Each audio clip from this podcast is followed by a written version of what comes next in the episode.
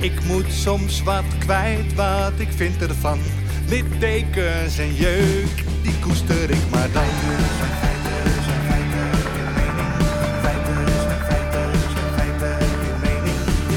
Duidelijk en luid. Riemen vast vooruit,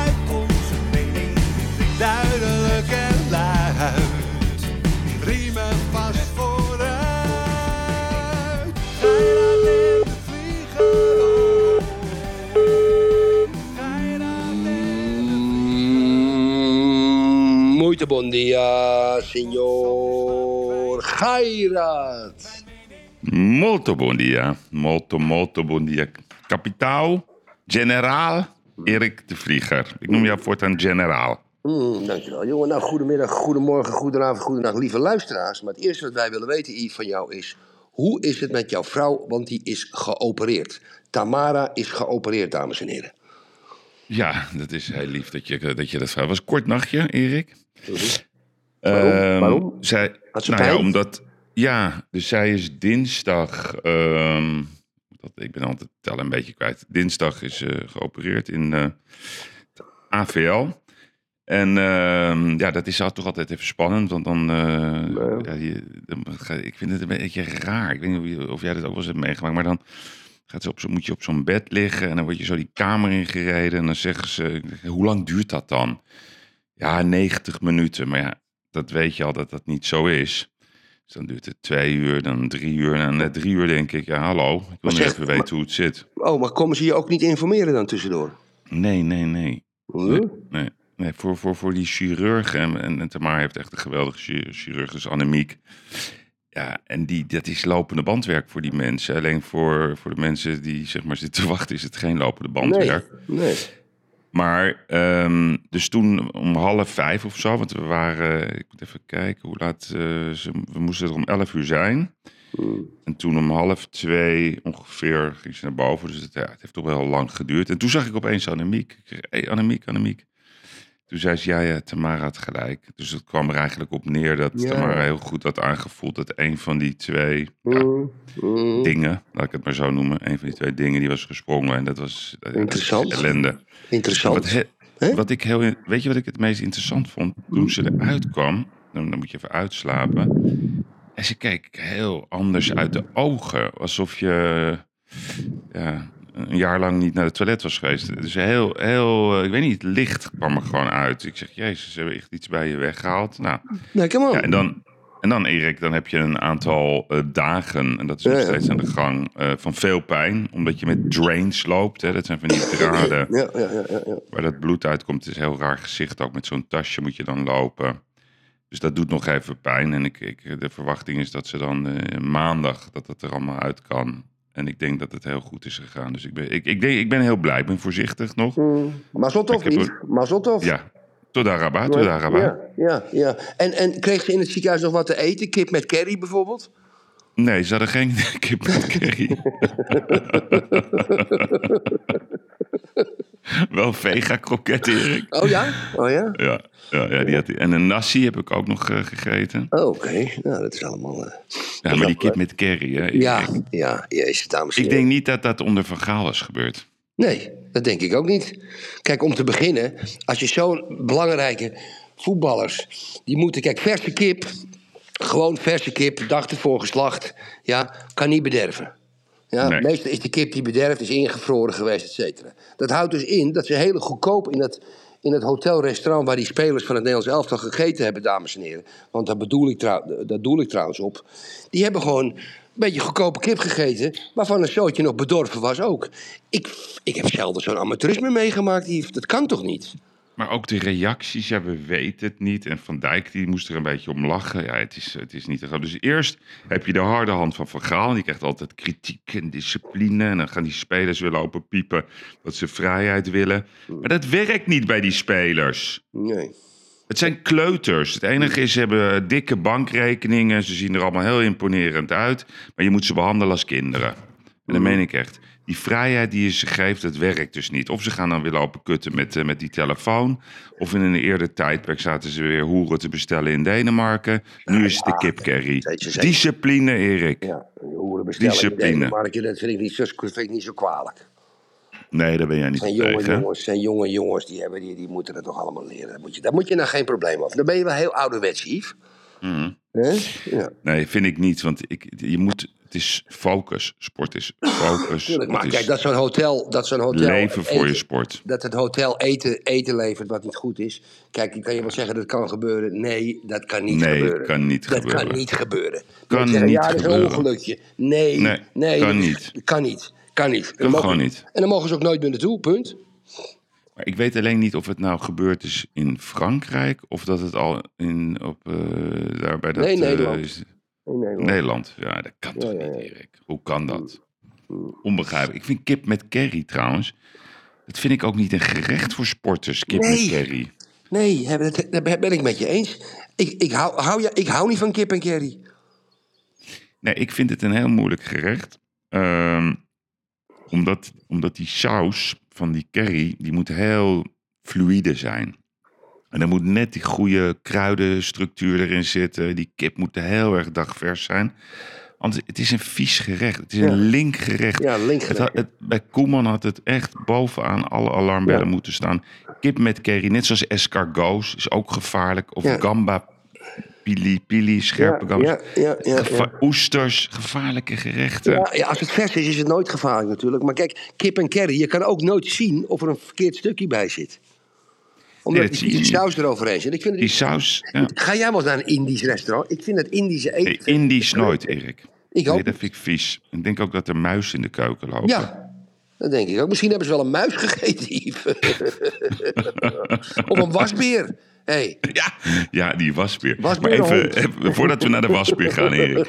Even, we, we- we parkeren even de wasbeer. Maar wat gaat het worden vanavond? Ja, ik heb geen idee, hoor. Ze moeten mazzel hebben. En Nederland Het gaat zijn er wel, winnen. het zijn er wel heel veel spelers hè, die weg van Nee. Nederland gaat winnen. Nederland gaat winnen. Nederland gaat gewoon winnen. Met de 1 Ja? 2-0. Ja, jazeker. Hm, Fijn dat je zo positief bent. Ja, na maar 20 goed, minuten gaan die Fransen, die, gaan- die hebben er eigenlijk geen zin in. En eh, Nee, nee, precies. Nederland gaat keurig winnen. Dat wordt En die hebben onderling dan weer... Of, het zou best kunnen dat die Fransen denken... Oh, Frenkie doet niet mee. Ja. En Gakpo doet niet mee. En Matthijs de Ligt doet niet mee. ja. Ja. Nou, dat is gewoon een easy. Die gaan gewoon, ik denk dat ze kip met curry tijdens de wedstrijd gaan eten. Ja, en- die en- Fransen. En, die, en die Macron die wordt natuurlijk verschrikt. Want het hele Frankrijk staat in brand. Mm. Niet te geloven. Omdat ze twee jaar langer moeten werken. Dat waren wel andere protesten. Dat zijn wel andere protesten in Frankrijk. dan toen bij ons de pensioensgerechtige leeftijd omhoog gegooid werd. Hè? Ja, maar dan kan hij toch eh, kan hij zijn vriendje Mark Rutte uitnodigen. En dan gaan ze samen met z'n tweeën. Want ze in Nederland hebben ze Indonesisch gegeten. En dan gaan ze lekker Ja. kip met curry in Frankrijk eten. En dan kan Mark, Mark kan er ook dan over praten wat dat is. Kip met curry. Ja, nee, een helder verhaal. Maar die wasbeer, hè, ja, Erik? ja, ja, leuk hè. Ja. Dat was wel weer een fonds, hè? Ja, kijk, dames en heren, we hebben. Ik, ik kom even terug. Ik, volgens mij is dat twee of drie uitzendingen geleden. Toen ik nogal een beetje uit me. Ik werd heel. eh, Ja, oh, ja ik werd helemaal opgewonden van, het, van, van, van die wetenschapper. En het commentaar van Fauci daarop. En die zei, en die wetenschapper zei: het is gewoon technisch. Ja, de kansberekening dat het van een vleermuis op een mens komt, is bijna eigenlijk niet mogelijk. Ja? De theorie was natuurlijk ehm, van een grote groep mensen dat het uit Wuhan laboratorium kwam. Een van de drie laboratoria ter wereld waar het virus werd onderzocht. Maar drie kilometer verderop op een markt iemand, heeft iemand het van een vleermuis gekregen. Dus toen de wetenschap zei: ja, maar dat kan niet. Hè, of een aantal wetenschappers. En nu hebben ze opeens een andere, niet een konijn uit de hoge hoed getoverd. Nee, een wasbeer. Een, een wasberenhond. Ja, ja ik, ik, vind het, ik vind het ongelooflijk. Yves, ik vind, maar- ik vind het ongelooflijk. Een was, het komt nu van een wasberenhond. Kom Maar op wat nou. is dat, een wasbeer? Wat is dat, een zoogdier of zo? Ja, natuurlijk is dat een zoogdier. Het is een soort, soort ja, wasbeertje. Die, die, het zijn een beetje rovers. Die roven le- nesten leeg.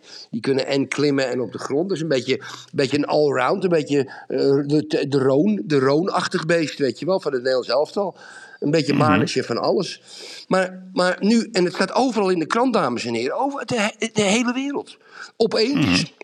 Opeens zeggen ze, ja, de tussenschakel, de tussenschakel van het, het COVID-19-virus, is, het is wel van een vleermuis, daar is het ontstaan. Dat kunnen ze genetisch bewijzen, zeggen ze. Ja, daar kunnen wij niet over discussiëren. Is toen overgestapt naar een wasbeer, omdat een wasbeer alles opeet. Ook vleermuizen waarschijnlijk. En is toen, liep er een Chinees door het park. Ja, en die kwam een wasbeer tegen.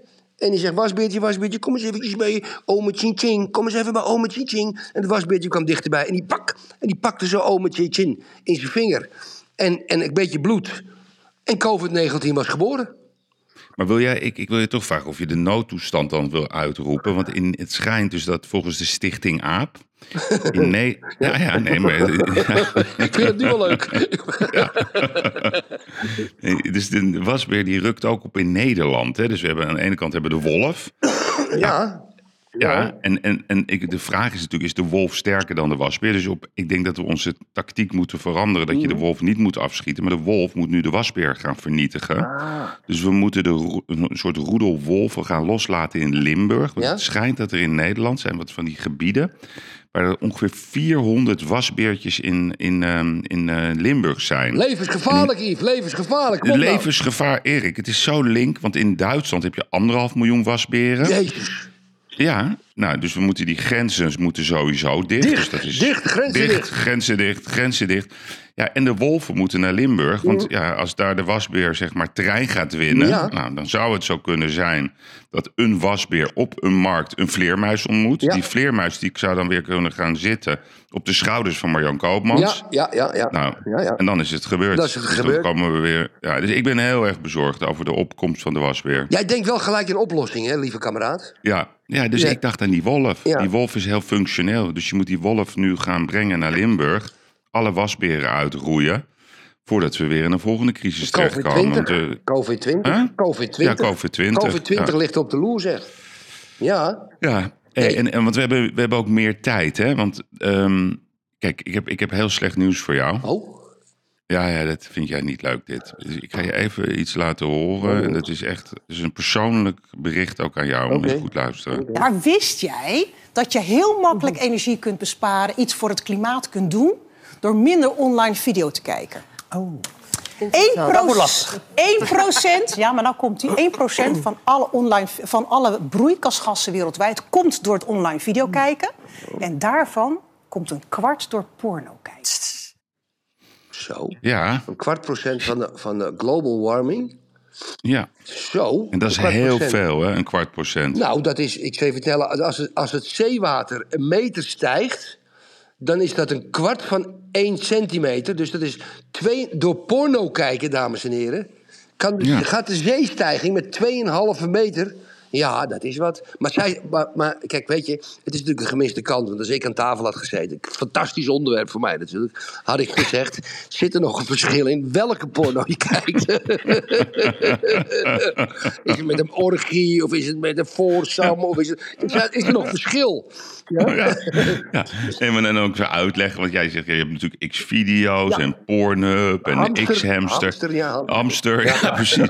Dus er zijn allemaal categorieën. Dus ja, ik, eh, heeft het, maakt het nog uit zeg maar, welke categorie ik neem? Heeft dat, dan, is dat, heeft dat invloed op het downloaden? ja, ja. Ja, en heeft dat dan weer invloed op de stroom? Dus kijk, we kunnen natuurlijk nu wel gaan zeggen dat heel, de hele wereld mag geen porno meer kijken. Maar misschien zijn er wel een aantal varianten. Ja, waardoor de, zeg maar, die opwer- opwarming van de aarde wat langzamer gaat. Dat we langzaam aan zeg maar, afkicken. Langzame porno. Beetje erotische porno, zeg maar. Ja, erotische porno. Ah, dat is beter. Dus als we erotische porno kijken, is het beter voor het klimaat.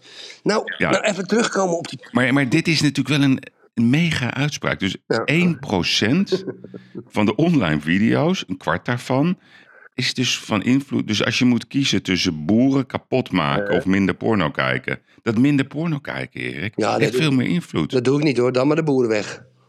dan de boeren weg. Ja, dat gaat niet. Ja, want ik vind ook nu, weet je, die boeren, daar zijn- worden we nu ook wel een beetje gek van, hè? Ja, en je hebt ook, kijk, ik ben ervan overtuigd. Ik ga, ik ga dat natuurlijk doen dit weekend. En aan en, jullie lieve luisteraars ga ik dat allemaal eh, vertellen hoe dat gegaan is. Ik ga op de zoekmachine van een pornosite, xvideo.com, het woord farmers indrukken.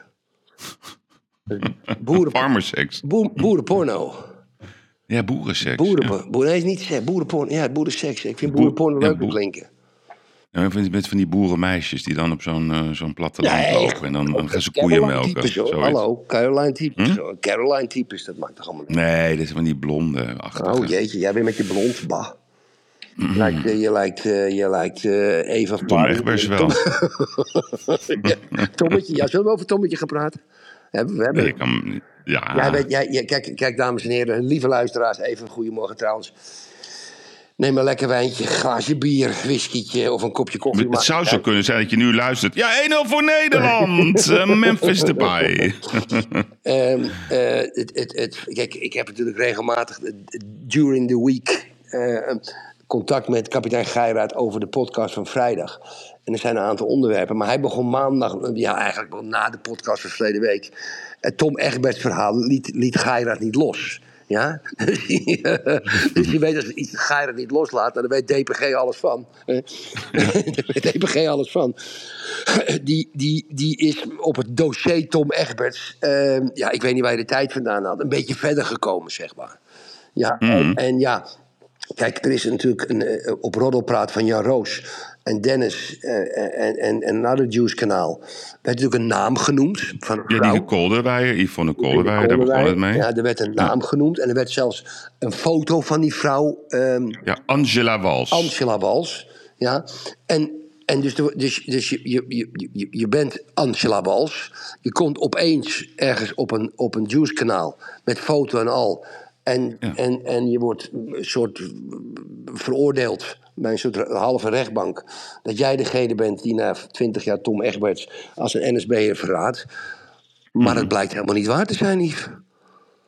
Nee, het blijkt niet waar te zijn. Dus, dus ik, ehm, waarom vond ik het interessant? Want kijk, het is natuurlijk vanuit journalistiek oogpunt interessant als de anonieme bron eh, die over Tom Egbers zegt dat zij het was. Ja, en dat hij haar, dat ze drie jaar eh, met hem eh, is geweest en heeft gezond. Nou ja, die discussie over dat zoenen, dat is een hele andere discussie. Ja. Dat gaan we een keertje ooit aan Tom vragen. Ja. Ja, dat ga ik hem vragen hoor. Natuurlijk. Ja, Tom, ik zeg, ben je, nou, meen je dat nou echt drie jaar lang? Ja. Met zo'n mooi meisje. En dan niet eh, even op z'n Ja. Dat geloof ik niet. Maar Nee. goed, dat gaan we bevragen. Zeker. Maar waarom vond ik het interessant? Want je hebt de code van de journalistiek.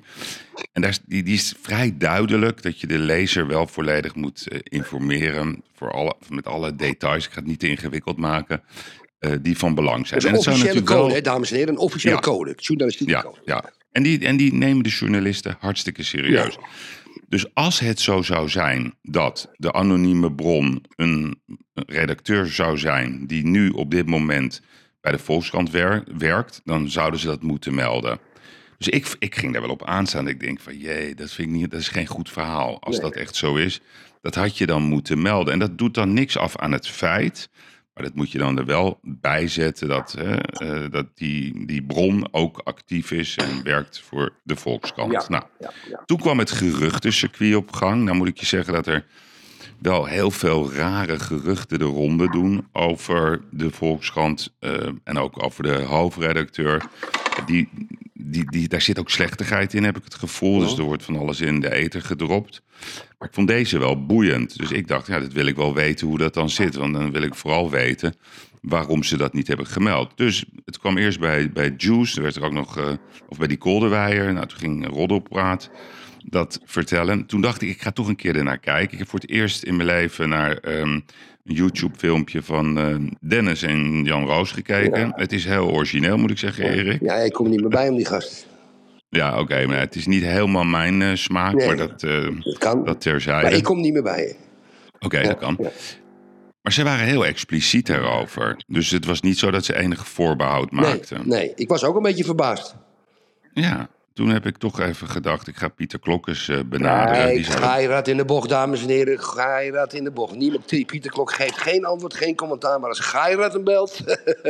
Ja, Nou, dus ik heb het hem keurig gevraagd. Ik heb hem twee vragen gesteld. Eh, de tweede vraag ging over een soort roddel die over hem de ronde ging. Nou, dat ga ik ook niet benoemen, want dan ga ik die roddel stimuleren. En de eerste vraag, eh, ik heb hem letterlijk gevraagd: wat is de reden dat het eh, in het inmiddels beroemde artikel over de cultuur bij de NOS nagelaten is om te vermelden dat Angela Wals, de ex-vriendin van Tom Egwers, een journalistiek verleden heeft bij de Volkskrant. En waarom? Want hij zei ook in zijn eerste reactie tegen RTL Boulevard, toen ze dat vroegen, hè, toen dat de ronde ging.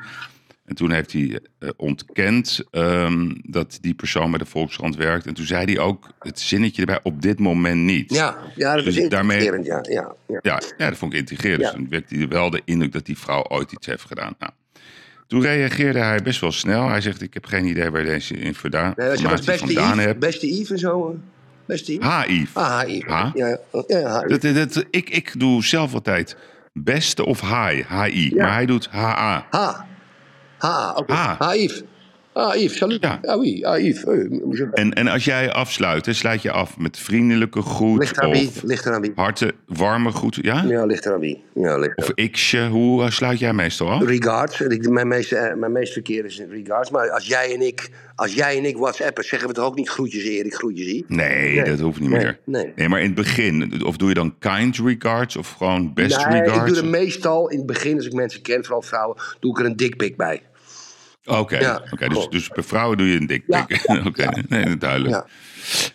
Maar goed, dus hij zegt nee. En toen heb ik hem vervolgens gevraagd, ja, even voor ter voorkoming van alle onduidelijkheden. Het gaat dus niet om Angela Wals, want ik had twee vragen gesteld. En dan kan je wel eens, in, in, dat, dat, dat die dan op die ene vraag zegt, klopt niks Nee. van. Dus ik zei, oké, duidelijk.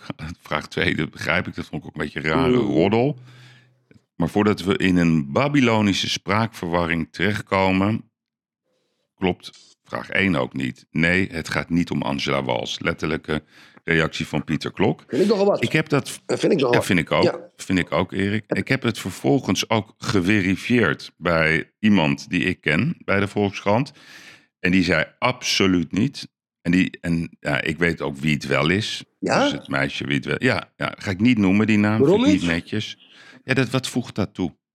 Nee. Waarom moet ik de naam noemen van de dame? Eh, Het enige wat ik erover wil zeggen, die dame, die heeft ehm, ooit, volgens mij in 2017, wel eens wat redactionele artikelen geschreven voor de Volkskrant. Nou, en als ik daar dan over nadenk, Dat, had ik, ja. had ik dat dan erbij moeten vermelden als ik de hoofdredacteur was geweest? Denk ik, nee, voegt niks toe. Dus Pieter Klok, Dus. dus. Pieter Klok heeft niet fout gedaan. Nou, ik vind dit heel correct van hem. Ik bedoel, we zijn ook heel vaak dat we echt eh, balen van Pieter Klok. En dat we soms hartstikke oneens zijn.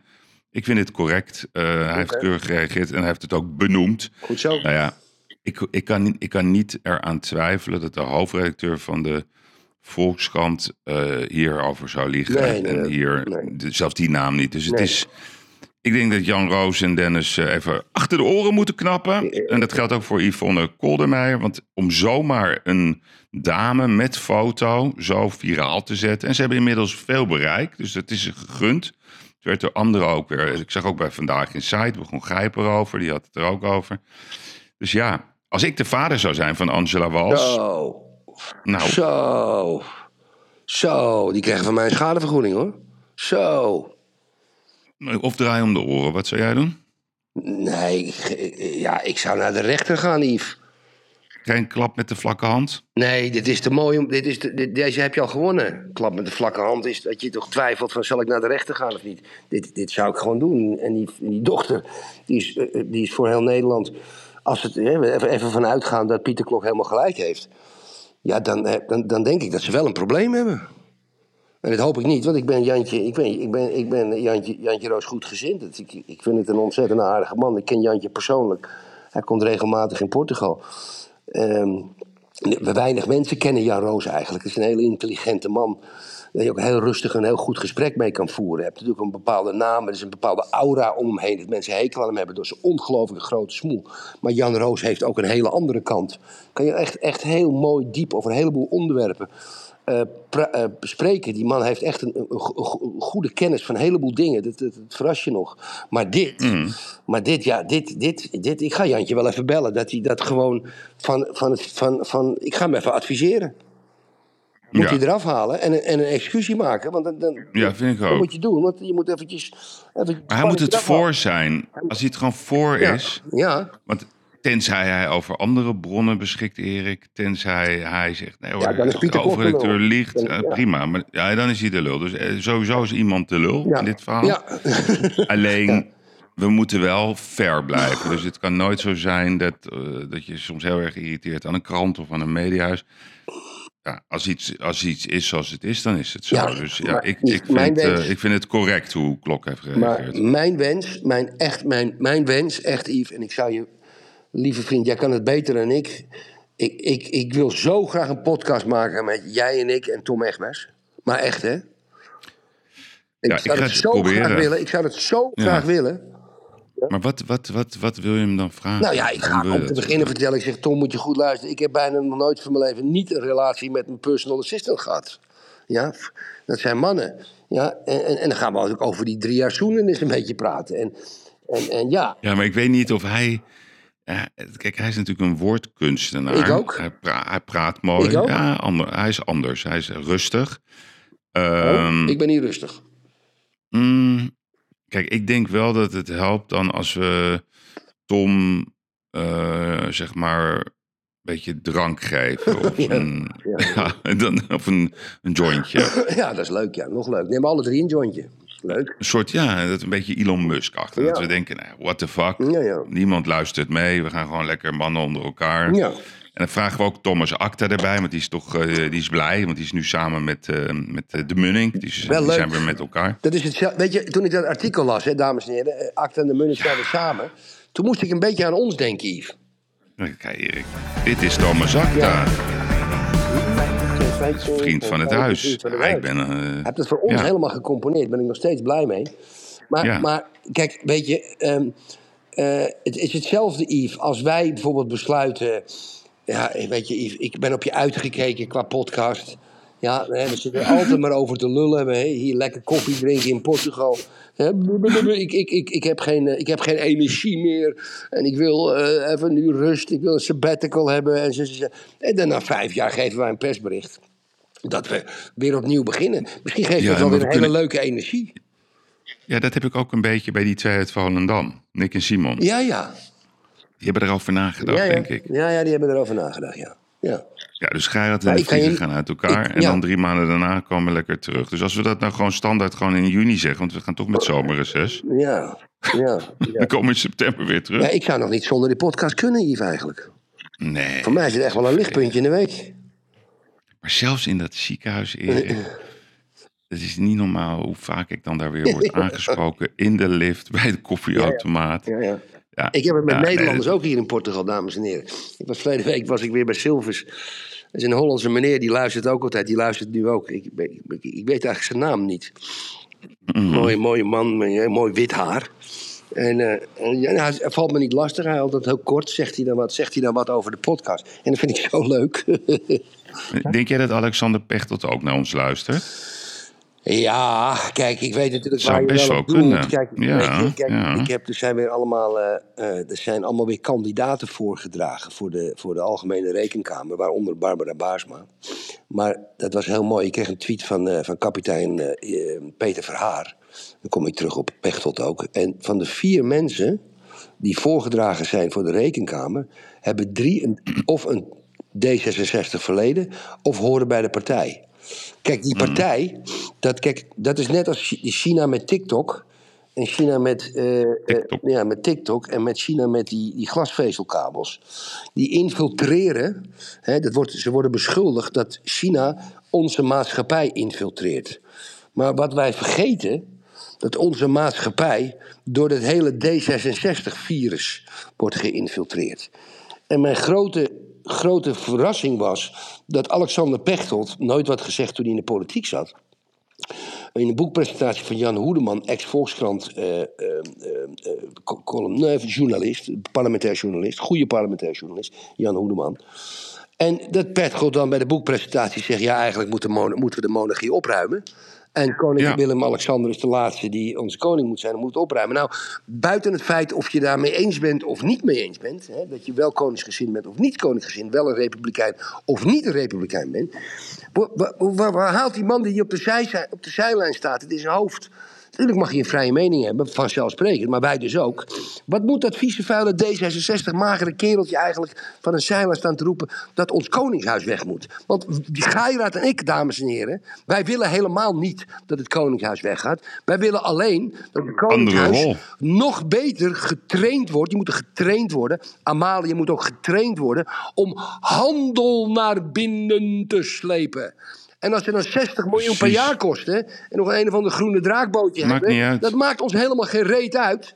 Ja, want als je in Egypte voor een miljard een haven aan wil leggen, moet je toch nog voor 100 miljoen de autoriteiten omkopen. Ja, dus die kosten heb je altijd. Ja, dus, Precies. Dus, dus die 60 miljoen of wat het Koningshuis nou kost, is een schijntje, mits ze maar handel. Hè? Maxima zit nu in Marokko over spaarrekeningen te praten. Die Maxima die is niet wijs, die moet dat niet doen. Die moet naar Marokko om handel naar binnen te halen.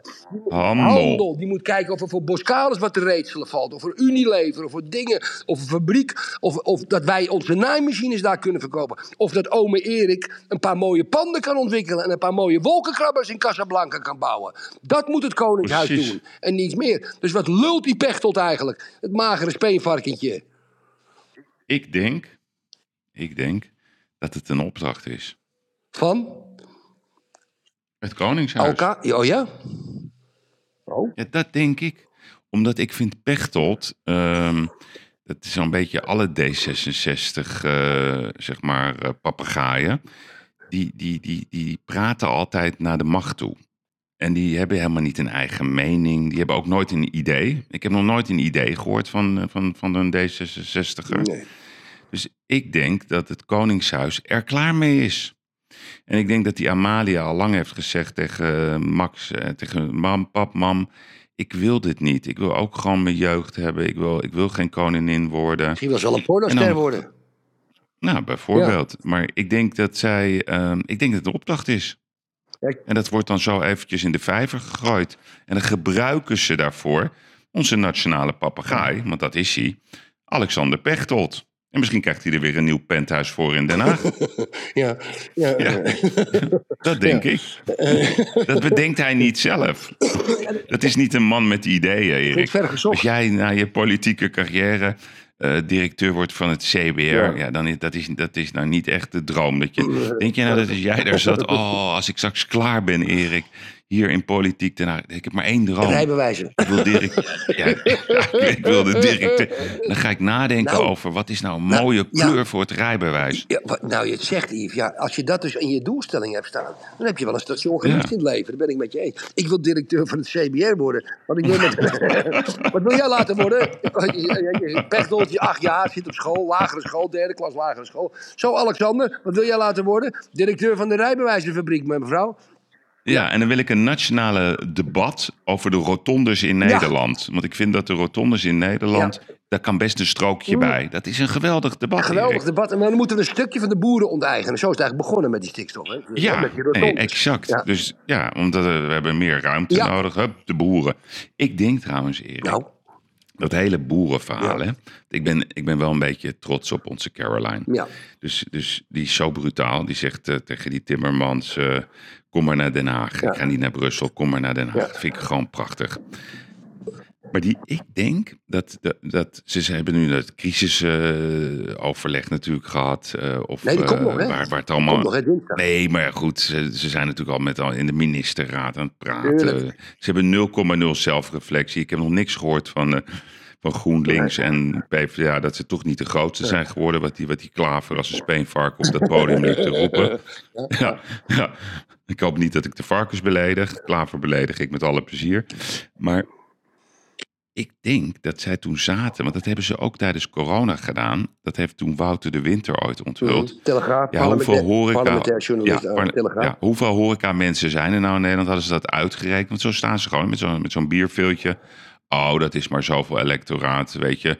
gooi die horeca gewoon dicht. Ja, we moeten toch een politiek standpunt maken. En ik denk dat ze toen dachten, toen ze die gekke plannen bedachten van stikstof, wat nu blijkt dat dat helemaal niet zo is. Dat heeft Timmermans gezegd. Staat helemaal niet in de wet. Heeft ook jouw eh, vriend eh, Herman Buurman ooit gezegd. Stikstof bestaat niet in, in, in, in Duitsland. Dat zei ook ooit eh, de boer Jeff op Texel met dat geweldige restaurant. Die had een hele hoge stikstof. Maar hij heeft geen koeien, hij heeft lammetjes. En die lammetjes die stoten geen stikstof uit. Maar als de wind slecht staat, dan komt de stikstof uit Engeland. Moet je nagaan. Dus Nederland, als je, het hele, als je het hele stikstofprobleem wil oplossen... moet je om Nederland net te bouwen, net zoals in de Kuip... en het dak van de arena eh, erboven zetten. Dan zijn we verlost en de wasbeertjes die hebben we dan ook Ja, opgegeten. ja, ja, ja, ja. Maar ik denk dat ze zaten te rekenen. Ja, we hebben 40.000 boeren. Ik weet niet hoeveel boeren we hebben. Ja, dat is één zetel. Die hadden natuurlijk nooit verwacht dat heel Nederland daar gewoon klaar mee zou zijn. ja. Die hebben gewoon een rekenfout Ja, gemaakt. En- en- en- ja. Zo rekenen zij. Ja, ja, ja, ja. Een beoordelingsfout. Ja, een Beoordelingsfout. beoordelingsfout. Ja, ja, ja, ja. Maar die Pechtold, hè. Eventjes, eventjes terugkomen op, eh, op, Ja, eh, de papegaai. op Alexandertje Penthouse. Kijk. ja, Alexander- Alexandertje Penthouse, ja, hij heeft ook iemand zwanger gemaakt. Oh, ben je wakker? Je bent heel maar hij wakker. heeft ook iemand zwanger, zwanger gemaakt in Meppel. Die moest abortus plegen, hè? Wist je dat? Serieus? Ja, ja, Nee? ja, ja zeker. Dat is, dat, ook, dat is ook een gerucht. Ja? En dat heeft ook al in een paar... Even Pieter Klok even vragen of dat waar is. Nee, dat moet je. Ik weet niet, moet je in Meppel of all places, weet je wel. ja. Dus, Ja. nou, afijn. Dus ik, wa- wat ik me dus afvraag, zijn toch jouw woorden, Yves, dat vind ik best intrigerend.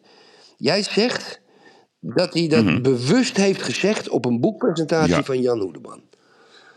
Want Ja. het Koningshuis, zeg jij en Amalia en consorten, die zegt: Pap, ik heb geen zin om het leven te leiden wat jij leidt. Je wordt de hele dag voorop dat op social nog. media. En je Ja. mag helemaal niks Ja. zeggen. Want Willem-Alexander mag niks zeggen. Hij mag een papiertje voorlezen twee keer per jaar met kerst en met Prinsjesdag.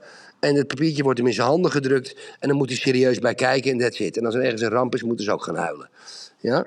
En, en, ja, en Alexander wil ook gewoon lekker de Polonaise dansen met snollebolken. Die wil aan het bier. Mhm. Die wil ook gewoon feesten. eh, Maxima wil lekker tango dansen. Ze hebben er geen zin meer in. Nee. Laten we nou eerlijk zijn. Ik heb altijd gezegd, wat een kutberoep. Wat een Oh, kutbaan. wat een kutbaan. Als ik dat op Twitter zeg, zeggen mensen... ja, maar ze worden er genoeg voor betaald. Ja, dat vind ik zo'n domme opmerking. Ja? Ja, vind ik ik wil geen 100 miljoen per jaar hebben om die baan te hebben van die gast. Geen miljard. Verschrikkelijk. Nee. Niks. Bah. Verrekijkertje? Ja, ik denk dat. Verrekijkertje? Ja, Ja. komt-ie. De Verrekijker. De geestjes uit de fles. De aanval van AZ op KNVB-directeur Marianne van Leeuwen, bondsvoorzitter Jus P. en RVC-voorzitter Jan Albers ligt nu op straat. Daarmee heeft de bond het uitlekken van de vertrouwelijke brief van de Alkmaarse club als een boemerang teruggekregen. Het doorsturen van het schrijven aan Ajax, Feyenoord en PSV versterkt het verwijt van AZ dat de KNVB onder één hoedje met de top 3 speelt. Daarom is het extra pijnlijk voor Van Leeuwen, Spee en Albers dat de brief uitgerekend via één van de clubs is uitgelekt. De opzet om met een soort van 4 tegen 1 AZ met de rug tegen de muur te zetten is daarom compleet verkeerd uitgepakt. In plaats van de Alkmaarders moet nu de KNVB met de billen bloot. AZ verwijt de KNVB dat het met Ajax, PSV en Feyenoord bezig is om de vorming van de onafhankelijke NL League te traineren.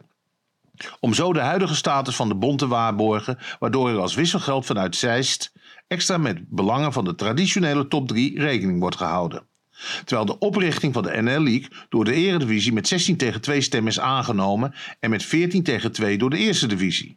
Toch is er na, een na ruim een jaar nog niets gebeurd. Sterker, Ajax, PSV en Feyenoord zijn met een tweede plan gekomen waarmee doodleuk het eerder genomen besluit genegeerd wordt.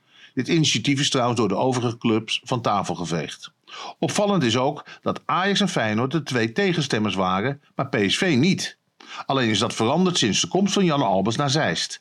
Deze voormalige bestuursvoorzitter van PSV heeft in dezelfde rol bij de KNVB ineens een andere pet op en voerde volgens AZ achterkamergesprekken met de voorzitters van de RVC's van Ajax, Feyenoord en PSV om de invoering, invoering van de NL League te frustreren. Naast het saboteren van een meerderheidsbesluit is de KNVB ook nooit teruggekomen op besluit om Ajax in 2020 als kampioen te kiezen nadat de competitie vanwege corona was gestaakt op het moment dat de Amsterdammers gelijk stonden met AZ. Naast de cadeau gegeven deelname aan de Champions League liet de KVB na de startpremie van 34 miljoen euro te verdelen en kon Ajax ook het volledige bedrag opstrijken. De derde klacht betreft de compensatieregeling voor het voetballen zonder publiek in 2021, toen de meerderheid van de clubs de competitie wilde uitstellen. KNVB-directeur Marianne van Leeuwen hield ze toen de worst voor dat bij doorvoetballen de overheid met ruim 30 miljoen euro, euro de sector zou compenseren. Een belofte die vanuit Den Haag altijd is ontkend. Intussen wachten de clubs na anderhalf jaar nog op het beloofde geld. Vandaar dat AZ per brief heeft verzocht om een onafhankelijk onderzoek naar het functioneren van de beleidsbepalers van de KNVB. Wordt dit verzoek genegeerd, dan wordt een gang naar de rechter niet uitgesloten. Daarmee is het functioneren van Marianne van Leeuwen, Jus P. en Jan Albers onder een vergrootglas komen te liggen en heeft de natuur zijn werk gedaan. Juist in de fase waarin de KNVB als klassieke sportbond aan moet haken bij de bedrijfstak betaald voetbal, kwamen met Van Leeuwen en Spee bestuurders zonder specifieke ervaring en netwerk op het Zeiste Plus terecht. Sindsdien valt de profsectie vooral op door allerlei sociaal-maatschappelijke acties, maar voegt het niets toe aan de ontwikkeling van de bedrijfstak. En lijkt het pact met Ajax, Feyenoord en PSV vooral bedoeld om de huidige status van de KNVB te waarborgen via een voorkeursbehandeling van de top 3. Hierdoor gesterkt besloten Van Leeuwen en Co. nooit op de brieven van AZ te reageren. Ook niet op die van 10 maart. Terwijl Ajax, Feyenoord en PSV wel deel, deelgenoot van de inhoud werden gemaakt om zo de Alkmaarders blijkbaar klein te kunnen houden. Politieke spelletjes van bobo's die niets in het topvoetbal te zoeken hebben. Poeh, dat is dus het begin, Ja. van een grootschalige oorlog. Wat is de NL League precies, Yves? Een andere naam voor de eredivisie. Ja, maar er zitten natuurlijk wel andere voorwaarden en geldstromen, et cetera, bij. Nee, precies. Nee, oké, maar het is, het is een soort ander plan. Ja, weet je, de Premier League, NL League. Kijk, ik ben het wel eens hoor met Ajax. Eh, laat ik het zo zeggen, ik ben het eens met de topclubs. Kijk, in- hoe kan je nou winnen van de clubs in Engeland die gewoon standaard 200 miljoen krijgen voor hun tv-rechten? En dan de topclubs in Nederland, die krijgen met een beetje geluk, nou wat is het, 20 miljoen, 30 Ja. miljoen, als, als, als helemaal van... Het is helemaal niks. Het klinkt als heel veel. En dan staat er in de krant, ja, ISPN biedt 1,7 miljard. Ja, maar dat is over 10 jaar, is 170 miljoen per jaar. Met bonussen bij 200 miljoen per jaar. Dat is hetzelfde bedrag als één club in de Premier League. Hoe kan je dan met ze concurreren? Je moet nu met Brighton gaan concurreren of met Wolverhampton Wanderers. Dat kunnen wij helemaal niet. Dus die rechten, die hebben bepaalde waardes door de topclubs. Niet door Excelsior, niet door Sparta, niet door Willem II. En dat vinden we allemaal prachtige clubs. Maar ja, als je echt wil meedoen met de top, ja, dan zou je toch een andere route met die tv-rechten Ja, maar ik wil ook Ajax de graafschap zien, Mm. hoor. Kijk, en ik wil ook... De graafschap Ja, nog wel. of beheer Ja. Heracles voor Tom Egbers. Maar ik, kijk, ik, ik- we zitten in Nederland, we hebben een Nederlandse competitie. Ja, natuurlijk, moet, ik, ik heb me erbij neergelegd dat we één keer in de zeven tot tien jaar... een keer bij de laatste vier van de Champions League komen met één van de clubs. Daar heb ik me bij neergelegd. Kijk, Erik, wat is er met Ja, je aan de hand, joh? Ik bedoel, ja, maar, ja, maar luister even. Wat nee, is nee, nee, dit? wat ik, wat, ik- wat Ja, ik maar, bedoel te eh, zeggen... omdat jij nu met dat. Jij, maar jij hebt Silvers, omdat je nu omdat je mede-eigenaar bent van dat, hoe heet die club? eh, waar je, Ja, maar hoe heet die? Dat heet eh Poepeladorici. Kijk, weet je, ik, ik vind wel, kijk, Yves, Dus jij wil vierde divisie spelen in het Ja, maar leven. Yves, Yves, het, het is een duivelse keuze. Het is een duivelse keuze. We, ik, ik, we, we- we- als- we hebben een Nederlandse competitie. Ja? En, en die Nederlandse competitie, die, die spelen 34 keer. Daar kijk ik elke zondag naar. Ja, daar zit Groningen, Utrecht en, en soms VVV en soms Rode JC en soms NAC. Ja, en, en, en soms Excelsior. En Emmen en weet ik veel wat. En daar zit dan ook een ongelofelijke charme in. Want die mensen in Emmen, die hebben een vol stadion. Er zitten 18.000 mensen in. Die zijn helemaal blij als Ajax op bezoek komt. Of Feyenoord of PSV. Nee, niet in Emmen. Het is 12.000. Ja, ja, ja, maar gaan we nou niet op dat soort dingen vangen binnen een verhaal? Dat is niet... Ja, hey, eh, wacht even. Thomas Acta. Dus als je dan op een gegeven moment dat hele gebeuren onderuit haalt... en je zegt, ja, maar een topclub zoals Ajax... moet minimaal 100 miljoen hebben bij het begin van de competitie aan Ja. televisierechten. Want dan kunnen ze con- concurreren met Bournemouth... en met, met Wolverhampton Wanderers en Leeds United. Ja, ik weet het niet, Yves. Ik weet het niet. Ik, laat het dan maar een beetje folklore zijn in Nederland. Ik weet het niet. Ik, ik weet het... Of zullen we, of zullen we een an- laten we misschien even, even, even out of the box denken. Kijk, al die bedragen die, die worden uitgegeven tijdens crisissen. Dat zijn allemaal rondpompsystemen van geld. En er is altijd maar een mini-groepje wat daarvan profiteert. Moet er niet een soort nationaal eh, sportplan komen? Dat alle voetbalclubs in Nederland, gelijk ook, gewoon elk jaar krijgen ze gewoon 50 miljoen. Gewoon standaard. Ja, van, van wie? Dat is 1 miljard per jaar. Van de overheid. Hoe kom je daar naar bij? Van mijn belastingcenten. Waarom moet het dan die voetbalclub doen? ben, je, ben je gek omdat, geworden ja, zo? omdat, omdat wij, eh, krijgen wij plezier hebben we daarvan. nee, ik heb er nu ook plezier van. Ik vind het goed genoeg. 1 miljard Nee, ik vind het al belachelijk dat die, oh, ik vind dat die uit, uit, uit, uitspelers ook dat gezeik, die hele politiemacht. Ja, die, die, die, die wordt helemaal opgetrommeld. Heerenveen, Kambuur. Ja, of all fucking places. Ja, dan moet de politie zeggen, ja, er mogen geen uitsupporters meer komen. Want we kunnen dat als politie niet aan. Wat voor wereld leven we? Nee. En dan, moeten we, dan moet mijn belastinggeld, want ik betaal nog steeds belasting in Nederland. Nee. Die moet naar, ja, ja, oh god. wacht Ja, even. enige, hè? Jij bent de enige, toch, in Nederland die Dan moet belasting mijn betaalt? belastinggeld naar, naar voetbal gaan. Onder geen voorwaarden ben ik het helemaal niet mee eens. Kijk, wat je kan overwegen. Wat je kan overwegen is een kleinere competitie. Ja, dat kan je overwegen. En een grotere Europese competitie. Dat houdt dus in dat je met die Champions League. Nee, dat is die Super League. dat is, nee, nee. Maar daar hebben we geen nee, nee, de Super op. League is helemaal anders. Ja, dat is, dat, Dat is een dat Europese, is een Europese competitie. competitie. Maar je kan dus overwegen om te zeggen: wij pakken de middenweg. Dus we gaan in Nederland naar 12 clubs. En een hele Klinkt een beetje als daar D66. een, daar een tweede divisie onder met ook allemaal goede clubs die ook behoorlijk mee profiteren van de gelden, ook van de Europese eh, gelden. En dat er dan een mogelijkheid is dat drie Nederlandse clubs, of vier, ja, standaard elk jaar in een soort Champions League spelen en daar een wedstrijdje of 10, 12 spelen. Want een wedstrijdje of 10, 12 met televisierechten en, en, en, en publiek, daar praat je er gewoon gauw over. Nou, pak een beet, een miljoen of honderd. Ja? Erik, En je moet dat slimmer aanpakken hier. Nee, nee, nee, maar wat ik zeg is slim. Kijk, 18 clubs. 17 hebben we. krijgen allemaal, 18 allemaal clubs, elk jaar 18 clubs. 50 klopt. miljoen. Ja, ja, ja, allemaal 50 miljoen per jaar extra. Van de overheid. Al die clubs, ja, ja, ja. Tien jaar lang. In plaats van 20 miljard, 40 miljard voor die stikstoffondzin. Dus elk jaar gaat er een miljard naar de sport. Naar Alleen voetbal. doen een bijschrift. Ja, ja, naar voetbal.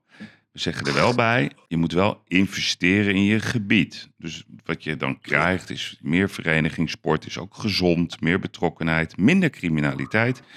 En je creëert bij elke club een soort cultuur. Dat er ook eh, bars en gezelligheid omheen komt. Dat het gewoon ja, communities zijn. Maar al die communities hebben wel centjes nodig om mooie dingen neer te zetten. En dat trekt weer de mensen aan. En mensen genieten van sport, Erik. We hebben het elke week. Dan hebben we het over Mathieu van der Poel. Dan hebben we het over Max, die trouwens in Monaco woont. Dan hebben we het weer over Ajax en over Feyenoord. De, meer dan de helft van Nederland geniet van sport. Waarom kunnen we daar niet mooie bedragen Ja, maar in waarom ga je niet in waterpolo investeren? Of in, of in atletiek, wat we ook doen. Nou, ook. ja, maar goed, dat geld dat jij... Nog ja, een maar dat heeft, geen, dat, heeft Ja. geen draag, dat heeft geen draagvlak. Dit heeft geen draagvlak, dit soort bedragen. Dat moet je zich... Dat is, dat jij- is waar de mensen blij van Jij wil worden. alleen maar concurreren met de competitie in Spanje en in, en in Engeland. Dat wil ik ook. Nee, omdat dat nodig Ja, is. maar ja, is dat, waarom is dat nodig eigenlijk, Yves? Nou, omdat het heel simpel is. Hetzelfde als de politiek. Als je goed betaalt, zou je veel betere mensen Ja, hij was hebben. nog drie jaar geleden daar, in, in, in, in de laatste minuut in de halve finale van de Champions League tegen Tottenham. Ja, maar dat is een Ja, maar toevalstreffer. dat, daar, moeten we. Ja, dat is ook zo. Maar het, het is voor Liverpool ook een. Nee, ik- Liverpool ik- staat nu zesde, hè? In de competitie. Eh, dus het zijn altijd toevalstreffers. Het, het ene jaar is het andere jaar niet. Nee, Arsenal is, nee, Arsenal oké. is 25 jaar niet kampioen geworden. Die gaan waarschijnlijk dit jaar kampioen worden. Ja, dat zijn allemaal. Ja, in Engeland, ja. Maar je wilt toch meedoen met de Europese Ja, nou, dan moeten we.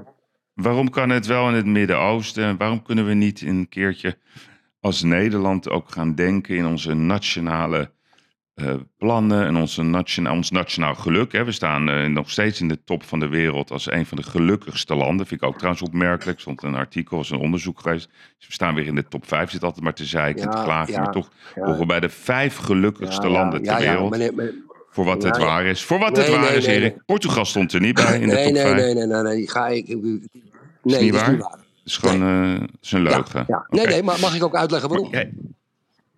Maar ik wil, nee, even dit wil ik even afronden met je. Kijk, ik, ik, ik zelf, ehm, ik begrijp heel goed hè, dat het heel raar is om te zeggen, eh, we gaan een miljard per jaar aan voetbalclubs geven. ben je niet helemaal goed bij je hoofd geëierd. Dat snap ik als mensen dat zeggen. Maar aan de andere kant, als je er echt goed over na gaat denken, zeg ik, het doet heel veel plezier aan de mensen. Mensen vinden dat, dat is toch hun religie, sport, het is hun liefde. Die mensen worden die werken er helemaal naartoe. En je moet gewoon op een slimme manier die bedragen toebedelen. Dat het ook voor de regio, ja, want dat is waar natuurlijk de hele BBB-verkiezing om draait. Of het nou Groningen, Emmen, Cambuur, Willem II, noem het allemaal op. Je gaat, je gaat rond, nee, je gaat rondom die clubs, ga je gewoon mooie gebieden bouwen waar mensen van kunnen genieten. Ben je klaar, lieve schat? Ja. Want ik, ik, ik heb... Nee, jij bent het Nee, niet het mee is eens, maar dat mag. Ik denk dat de meeste mensen het er niet mee eens zijn, maar ik ben het er Het is niet hartstikke het mee eens. sterkste onderwerp. Laat ik het daarop houden. Zonder, Nee, dat denk jij. heb dat je hoog zitten, Yves. Kom op nou. Ja, weet ik. weet. Kijk, eh, eh, eh, Misschien is het ook hoog. Oké, maar, maar als, wil je er nog wat over zeggen? Want ik, ik wil er echt niks meer over zeggen, want ik ben het niet met je eens. Maar waar ik het. Ja. Oké, oké, oké, meester. grapje, Yves, grapje, luister. Je moet natuurlijk alles kunnen zeggen. Hallo. Even, even, terugkomen op die opmerking die je terloops maakte voor de luisteraar. Kijk, er is een, een artikel geweest, een aantal artikelen, want het wordt natuurlijk opgenomen, gaan ze elkaar allemaal nakakelen. Hè, maar het, het, het, het, het, het, de basisartikel stond in het Algemeen Dagblad. Ja? En inderdaad, er werd een lijst gepubliceerd met de meest gelukkige volken, dus landen, waar de mensen het meest gelukkig zijn in de wereld. En daar is Nederland op de vijfde plaats terechtgekomen. Dus ik zie ook inderdaad hetzelfde op social media gebeuren. Wat jij net zei. Het is allemaal zo slecht niet in Nederland. En we hebben een fantastisch land. Nou, ik ga je even één zin uit een artikel voorlezen. Ja, als ik even mag. En er staat het volgende. Ja, dat maakt volgens Veenhoven, dat is de man die het schrijft, in de ranking van het World Happiness Report, ja, dat is het rapport, dat jaarlijks wordt samengesteld door wetenschappers uit de Verenigde Staten. Nou, lieve Yves, lieve luisteraars, beste kapiteinen. Ja? Er zijn dus een aantal wetenschappers in Amerika. En Amerika in de basis is een land met 300 Mongolen. Maar echte Mongolen, hè? Wat daar allemaal gebeurt met die presidenten, die oorlogsindustrie, die fucking high-tech bedrijven, die, de totale dominantie van alles. Hè? De, de, CEO TikTok gisteren werd helemaal doormidden gezaagd door het congres. En er moeten een aantal, een aantal Amerikaanse wetenschappers. Eh, fucking Amerikaanse wetenschappers. Een, in het World Happiness Report bepalen volgens hun waarden, volgens hun moraal, volgens hun standaard, volgens hun opvoeding, volgens hun maatschappij gaan bepalen dat Nederland het vijfde land van het geluk is. Ik heb zelden van mijn leven, Yves, zo'n achterlijke zin in een artikel wat wetenschappelijk zogenaamd bewezen is gelezen, wat serieus genomen wordt in Nederland. En ik vraag je om je woorden terug te nemen. Zijn in mijn woorden. Ik heb gewoon geciteerd uit een rapport. Nee, ja, uit een belachelijk En- rapport door ja. Amerikaanse wetenschappers. Wat weten die nou van Nederland, die imbecielen? Of, of zal ik het aan ChatGTP vragen hoe Ja. het precies zit? Who are the most happiest uh, Ja, het persons is ook in the world? Dat is dat open AI, hè, eh, Erik? Ik was gisteren, hè, was ik met uh, Heb ik gelijk of niet? Als je, voordat je begint? Of, of vind je er wat van wat ik Ja, zei? dat weet ik niet. Kijk, ik, wat ik vind is dat, eh, dat ik, ik vind Nederland een mooi land. Ik, Ja, ik ben ja. altijd weer blij Ja, ja, als, ik, eh, als maar, ik weer terug maar ben in de Amerikaanse basis. wetenschappers, kunnen die wat over het happiness zeggen over Nederland volgens hun morale waarden? Morele waarden? Oké. Nee, nee, daar ben ik het met Je was eens. praten, sorry. Ja. Nee, wij waren gisteren eh, naar Pakhuis de Zwijger. Zo, het hol van de Ja, leeuw. ja. Ik heb nog een tientje gewonnen, want Jossie zat helemaal te stressen dat we te laat waren. Ik zeg, jongen, maak je niet druk. We komen om één voor acht binnenwandelen, zijn we Zeker. hartstikke op tijd. Maar we leggen er een tientje op. Ik heb het tientje trouwens nog niet gehad. hè? Gokschulden moet je altijd betalen, dat is een regel. Ja? Meteen. Ja. Dat vind ik ook. Ja. Ja, dat vind ik ook. Maar goed, dus wij, wij waren daar ehm, en dat was een avond over artificial intelligence. Nou, ik weet niet of onze luisteraars aan het slapen zijn, maar wie dat wel doet. Artificial intelligence, ga ik je zeggen, dat is de aller, allergrootste revolutie die ooit heeft plaatsgevonden. Daar is de, de industriële revolutie is daar een mini wasbeertje bij vergeleken. wat, er allemaal, wat, daar, wat, je daar, wat je, Erik, wat je daar allemaal mee kan doen. Daar gaan we het ook over hebben. En wat de kansen zijn en voor wie het moeilijk is. Maar achter dat open AI, dat is zeg maar, daar zit een bedrijf. Wat is dat Open AI? Even, even, leg het even uit. Open AI? Ja, dus dat is zeg maar eh, het kanaal hoe je gebruik kan maken van artificial intelligence. Dus aan de ene kant heb je die chat GPT. Die stel je dan vragen, maar die leert iedere Ja. dag. Dus, dus jij bijvoorbeeld in Portugal kan jij zeggen: eh, I need a letter to complain to my local mayor about pollution. Nou, dat is jouw vraag. En dan krijg je Erik binnen twee minuten, heel, helemaal in het Portugees, een brief uitgewerkt, gericht aan de burgemeester van Silvus of een ander gebied. Hoef je geen advocaat meer te bellen. Je hoeft niet je andere Portugese vriendjes voor te bellen. Je krijgt hem gewoon helemaal ready. Dat is interessant. Het is, uniek. interessant. Erik, het is, het is verslavend. Maar moet je dan naar een website toe of zo? Het ja, dus je hebt ofwel eh, eh, dat, dat, dat ChatGPT is nog een soort website, maar je hebt ook eh, apps waardoor je dus dingen kan ontwerpen. Dus je kan al een Rembrandt laten maken. Nou, ik ben hier al ongelooflijk lang mee bezig en ik vind het helemaal fantastisch. En het leert dus iedere dag. Nou zijn er natuurlijk altijd weer, als er zoiets nieuws komt, mensen die gaan ons waarschuwen, dat is 10%, dat het de mens gaat vervangen. Zo ging daar gisteren over. Is bij het, eh, D66 natuurlijk al een beetje gebeurd, hè? Ja, Ja, dat zou goed zijn. Ja, dat zou goed zijn. Maar de vraag die wel interessant is, voor wie is dit gevaarlijk? Dus welke beroepsgroepen gaan, gaan last krijgen van de snelheid waar dit allemaal mee plaatsvindt? Dus waar je vroeger bijvoorbeeld, oké, moest je een arbeidscontract. Nou, dat kan je nu ook googlen. Maar dat, dat, dat ChatGPT kan het zelfs nog specifiek maken. Dus beroepsgroepen die, zeg maar, die je nodig hebt om in te schakelen, om voor jou dingen te maken. Accountants, fiscalisten, ehm, eh, consultants, person, Deloitte, noem het allemaal op. Die worden eigenlijk vervangen door jouw nieuwe vriend. En je mag hem een naam geven. Ja, je kan hem eh, Custodio noemen, of je kan hem eh, Enrique noemen, of Paolo. Dat wordt jouw nieuwe Maar vriend, wacht, Erik. maar Dus ik, ga, nog- ik ga, nu, Ja? zoals het nu gaat, ga ik naar de website van ChatGPT. Of ik moet inloggen, Ja. moet, ik, moet, ik me, moet ik mijn wachtwoord geven of zo? Aanmelden, ja, ja, ja. Je bent op een gegeven moment aangemeld. En, en leg eens een vraag aan mij voor. Dan ga ik je uitleggen hoe je dat moet doen. Wat wil jij weten bijvoorbeeld? Eh, eh, eh, zijn er nog bouwkavels in de gemeente Lagoa? Ja, dat kan hij voor jou uitzoeken. Hm. Wat zijn de beschikbare bouwkavels in de gemeente Lagoa? Zo moet je het Hm. zeggen. Dan krijg je dat. En dan krijg je eerst een stukje over de gemeente Lagoa. En hoe meer je het doet, hij blijft maar leren. Dus die, die, die, die rekenmethodes, die worden steeds beter. Dus wat, wat je natuurlijk meteen in het begin krijgt, ja, er zitten allemaal eh, onwaarheden in. Dat klopt. Dus, in, dus er was een heel mooi voorbeeld gisteren. Het ging over een vis, Erik. En een, een, een bekende vis, de zilt. En de zilt, eh, als je dat vroeg dan, en dat is dan weer een andere, dat is Del, Del, Del, Delhi 2, geloof ik heet dat. En dan, dan krijg je dus visuele eh, voorbeelden. Alleen de zilt is het meest gefotografeerd met tien vingers. En waarom? Omdat de, de vanger trots is dat hij de zilt heeft gevangen. Dus daar, gaat, daar gaan ze dan nog een beetje mee in de fout. Snap je wat ik daarmee bedoel? Dus, want ze zoeken dus dat hele internet af. Op alle mogelijke manieren. En dan komen daar ofwel textuele antwoorden uit. Of visuele antwoorden. Dus Maar is bijvoorbeeld. dat niet gewoon een beetje Google Plus? die- Ja, het is wel Google Maar is Plus. dat toch geen art- artificial in- intelligence? Ja? Jawel, want artificial intelligence is dat die dus op basis van alle rekenmethodes, dus zeg maar het geheugen van alle computers wereldwijd bij elkaar, dat hele internet afzoekt naar de waarheid. Dus hij leert ook. Dus ah, je, je wilt, soms wil je precies weten hoe de chirurg de operatie doet. Alleen vertrouw er nu op dat alle computers bij elkaar heel goed kunnen graven in het internet naar een onderwerp en een vraag en wat dan de causale verbanden zijn daarvan. Dus jij wilt, wat je net zei bijvoorbeeld, is een hele goede vraag. Maar wat je ook zou kunnen vragen, hoe kan ik fiscaal optimaal gebruik maken van de regelingen in Portugal? Nou, dan krijg je alle mogelijkheden die daarmee te maken hebben. Alleen wat de truc is, is dat je het beoordelend vermogen moet hebben hoe je om moet gaan met de informatie.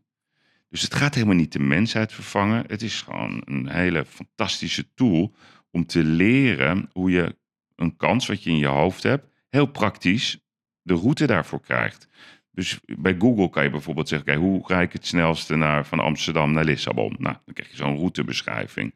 Maar aan ChatGTP kan je bijvoorbeeld vragen, wat zijn de mooiste wijngaarden op mijn weg tussen Amsterdam en Lissabon. Dan heb je ook nog plezier. Je kan alles vragen wat je maar wil, Erik. En seksueel heb ik nog niet uitgezocht. Mm, was ik niet Ik over aan het eh, maar ik heb met artificial eh, maar- intelligence heb ik zo... Kijk, wij hebben een hulp in de huishouding. En dat is een lieve vrouw, daar kan je mee Ja. praten. Maar die, die wordt ook ouder. Ja. Ja, en als, ik- als, als ik een robot zou kunnen kopen... Nee, dat is wat anders, een robot. Ik dacht dat het ook...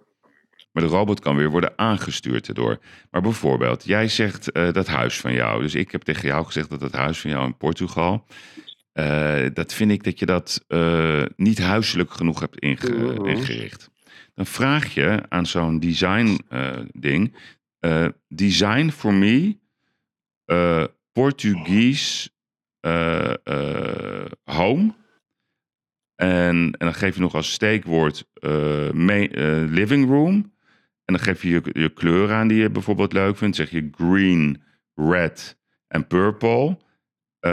One table, one TV area.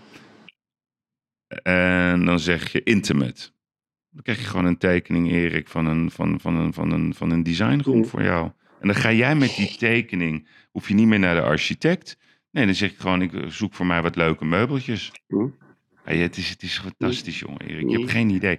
En ik, en, en ik ga jou Hm. leren hoe jij daarmee om kan gaan met, met jouw Portugese vennootschappen. Daar kan je zoveel Hm. uithalen. Die generaal van jou, die moet dat ook gaan, gaan begrijpen. Je, je kan de snelheid van je contracten ermee vereenvoudigen. Ik vind het de mooiste revolutie ooit. Alleen, ja, sommige beroepsgroepen... Ik ga erin duiken, krijgen Ik ga erin duiken. Dus ook bijvoorbeeld tekst, hè? Dus, dus je zegt, maak voor mij een intro over de parlementaire enquête. En dan geef je nog wat steekwoorden bij. Krijg je een prachtig verhaal, Erik. Gewoon perfect Nederlands. En dan moet je het even nalezen. Nou, normaal ben je daar twee uur mee bezig. Om zo'n intro te schrijven. En dit doet hij in een minuut. Het is mijn nieuwe vriend. Oké, Vriendin. oké. Ik ga dat... eh, Oké, nou, nou Yves, ik, ik, ik ga erin duiken. Ik- niet dit weekend, ga- Ja, hey, even over die bankencrisis. Hè? Want eh, we hebben weer een nieuwe crisis. Ik wil, ik wil even daar jou wat over vragen stellen. Eerst even, er was een, een, een dame van de ING. Die zat er weer een verhaaltje over te vertellen eh, bij Op1. Luister even met me mee. Volgens mij ehm er is wel ook iets eh fundamentelers aan de hand. En dat is denk ik dat we eh, voor twee weken geleden toch een beetje in een naïeve sprookje eh, geloofden met z'n allen. Namelijk, als je kijkt naar de, hoe de financiële markten reageerden op gigantische rentestijgingen in Amerika en Europa. Dan was dat eigenlijk alsof we eh, die inflatie terug in zijn hok zouden krijgen en geen recessie zouden veroorzaken. En dat is toch een beetje naïef gebleken. Dus in zekere zin is het misschien ook niet zozeer dat we nu in een situatie zitten van ehm, extreme escalatie. Eh, Daar lijkt het trouwens op de markt op dit moment helemaal niet op. Maar misschien is het eerder zo dat we ehm, wat naïef zijn geweest... in dat je zo makkelijk eh, zo'n zoveel renteverhoging kan doorvoeren... Ja. en dat daar dan geen ellende van komt. Nou ja, om te beginnen, Yves. Ja, wil jij of ik? Oké. Ja, ik wil eerst even wat tegen je zeggen. Kijk, dit, dit is dan een dame ABN AMRO, hoor. ABN We AMRO. hebben... Ja, ja, ja. Oh, is van de ABN Maakt ook niet uit. Voor mij is dat één pot nat.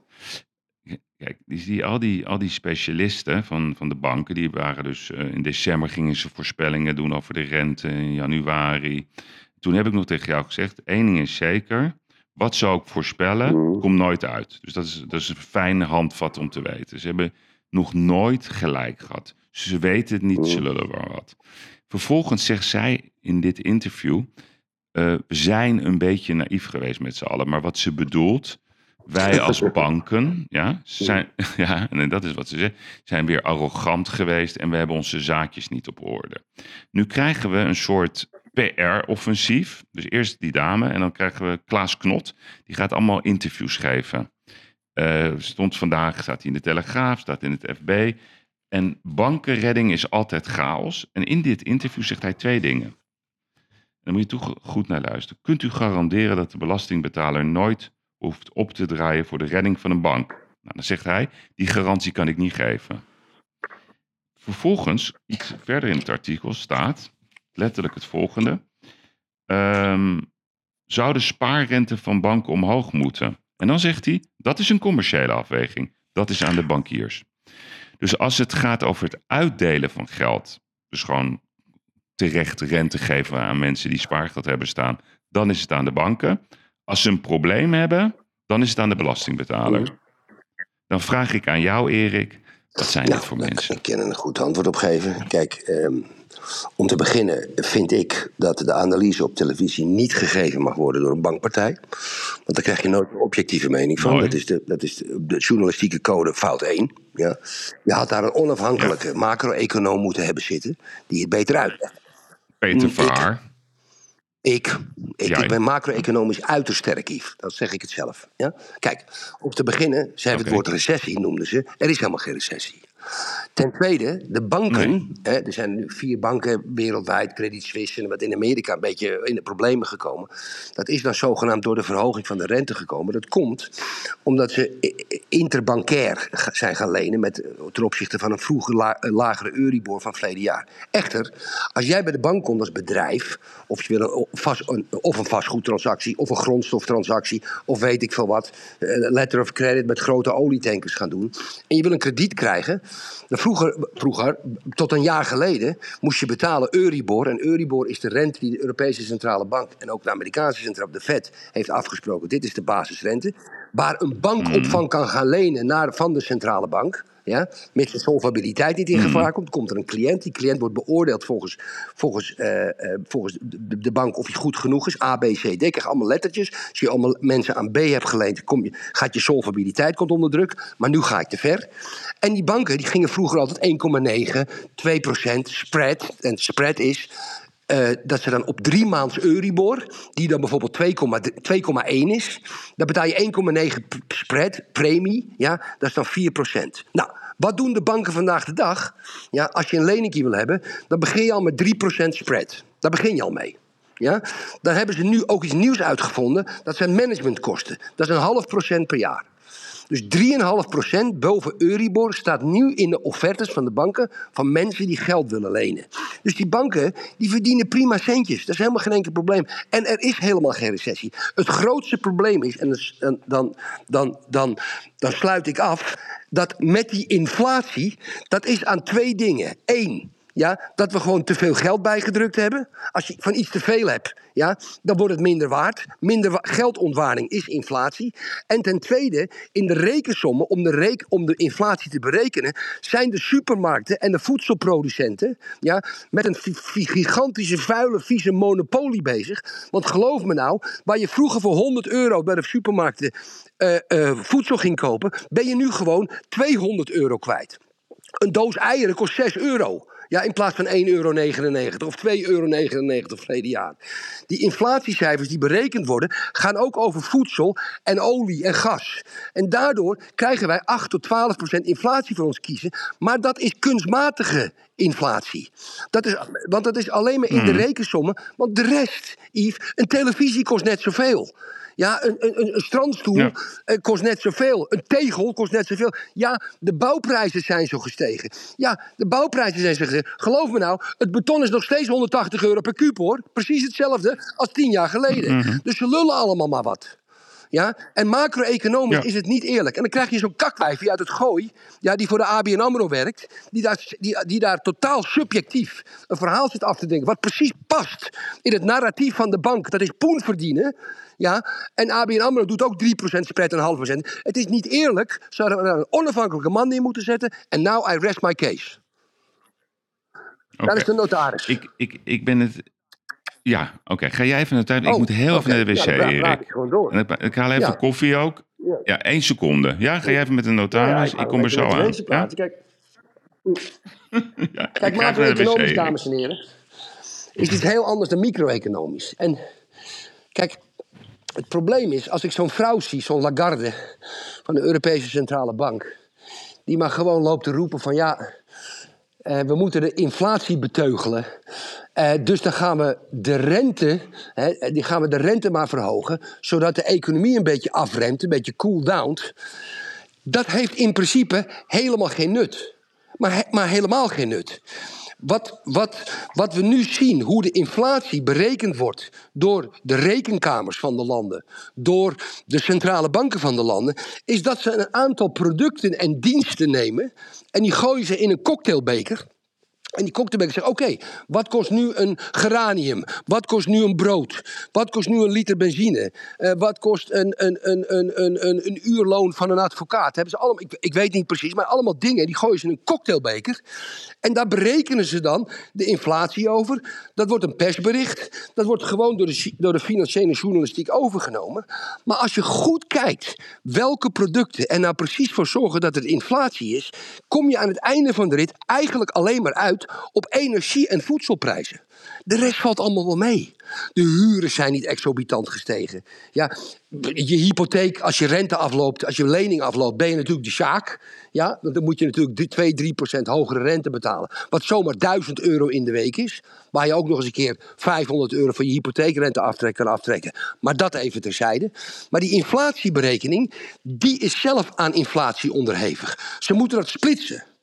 Ze moeten een aantal producten die we, elke, die we elke dag kopen, moeten ze splitsen. En dan moeten ze verschillende inflatiecomponenten maken. En als je nu ziet hoe de energiebedrijven, de vattenvals van deze wereld, schandalig veel geld verdienen. Hoe de supermarkten, de, of je nou de Aldi heet, de Albert Heijn, de Dirk van den Broek, het maakt niet uit. Die verdienen zo ongelooflijk veel. En geloof me, dames en heren, dat veel verdienen hebben wij helemaal geen probleem mee, Geirat en de Vliegen. Maar dan ook helemaal geen probleem mee. Alleen. Het is op een, of andere manier schuurt het dat je voor een doos eieren 6,99 euro moet betalen. Terwijl de boer, ja, die, die biologische eieren maakt, misschien een kwartje meer voor zijn eieren krijgt. Kijk, en dat is niet eerlijk. En het lijkt wel, ja, je mag natuurlijk geen prijsafspraken maken als supermarkten zijnde. Maar het lijkt wel of alle supermarkten zonder naar want het risico nemen ze niet dat de CEO's van supermarkten met elkaar gaan zitten en zeggen van nou, we zullen de prijzen eens even met 20% verhogen. Dat durven ze niet, want dan ga je de gevangenis in vandaag de dag. Terecht, zie je de bouwfraude. Maar het lijkt wel of ze ergens een ongeschreven wet hebben. Ja, dat die een zegt, nou zullen we die eitjes weer een euro- eurotje omhoog gooien? En dan doet de Aldi het ook, en doet de Lidl het ook, en doet de Jumbo het ook, doet de Albert Heijn het ook, doet de Dirk van den Broek het ook. En dat gaat maar door en het gaat maar door. En die supermarkten, je moet, echt, dames en heren, één ding moeten we niet vergeten. Voedsel, ja, met een dak boven je hoofd en kleren aan, dat zijn onze basisproducten. Over kleren gesproken, ja, als je de sa- Daar ben ik weer, Erik. Hey, wel knap van jou. Je bent gewoon doorgegaan. als je hem af... Ik heb geen seconde rust genomen. En als je het gaat afluisteren, kom je ook niet meer bij. Maar goed, Was ik- de my notaris, ik, heb je gekke dingen gezegd of niet? Nee, de notaris staat bij het zwembad nu. Oh, in, in bikini of gewoon? Nee, gewoon. Die is net bij... eh Honey, were you at Pilates of yoga? Yoga? Yoga. Ze was met yoga. Ze was met, de ochtends doet ze op, eh, wat is het vandaag, vrijdag. Vrijdag gaat ze heel vroeg weg. Gaat de wekker om kwart over zeven. Ik was al wakker natuurlijk. Mm. En dan gaat ze naar yoga. Om acht uur moet ze daar zijn. Tot negen uur. En dan gaat ze, dat is heel professioneel. Komt ze helemaal eh kwispelend thuis. Ja, maar dat is heerlijk, yoga. Ja. Heel Nederland aan de yoga. Oké, nou, ik, ik ga ervan uit dat je mooie dingen hebt gezegd. Zeker, zeker, zeker. En wat er ook nog bij komt. Kijk, eh, de Ramadan is begonnen, hè? Nee, maar even over dat bank. Ik wou er één ding nog over zeggen. Oh, nee, dat heb ik al Ja, afgesloten. maar ik wou, er- ik wou er wel één ding nog sorry, over zeggen. Kijk, dus we hebben al... we, we hebben al een baas, hè? dus we werken, we zijn al het hele jaar het grootste gedeelte van de... Ik heb even een notaris gekust, hè? Wacht. Also a kiss for me. Ik kies Oh, voor thank you, thank you, Teresa. Hey, Erik. Ja. Nee, maar we hebben al één... we- we- ik ben- We zijn al in het hele jaar in dienst van de overheid, ja? Maar Ja, eerste zeven maanden van het jaar zeker. Ja, maar we hebben een nieuwe, nieuwe baas erbij. En dat zijn de banken. Ik hoor echt aan de lopende band van ondernemers. Dat ze aan de lopende band worden ze door de bank gebeld. Ja, ook, ook gisteren had ik iemand aan de lijn. Die doet heel veel zaken in Dubai. En die had daar een hele mooie deal gemaakt. En om, om die deal te vieren had hij in de Burj Al Arab, dat is die toren, die bekende toren, had hij ja, zijn relaties uitgenodigd om hun bedanken voor deze geweldige transactie. Je praat over een miljoenendeal. Dus zo'n diner, ja, dat kost 10.000 euro plus. Ja, krijgt hij een belletje van de bank waar dat voor is? Dat is geen grap. Nee. Maar Erik, ik hoor het aan de lopende band. Een andere ontwikkelaar, die had 1500 euro gepind. Nee, Ja, nee. maar Erik, jij, jij, jij, jij volgt dat op de een of andere manier niet. elke, elke afdeling heeft nu 2000, 2500 man van die grote banken. Dat noemen ze dan, ik weet niet wat, hoe ze dat noemen.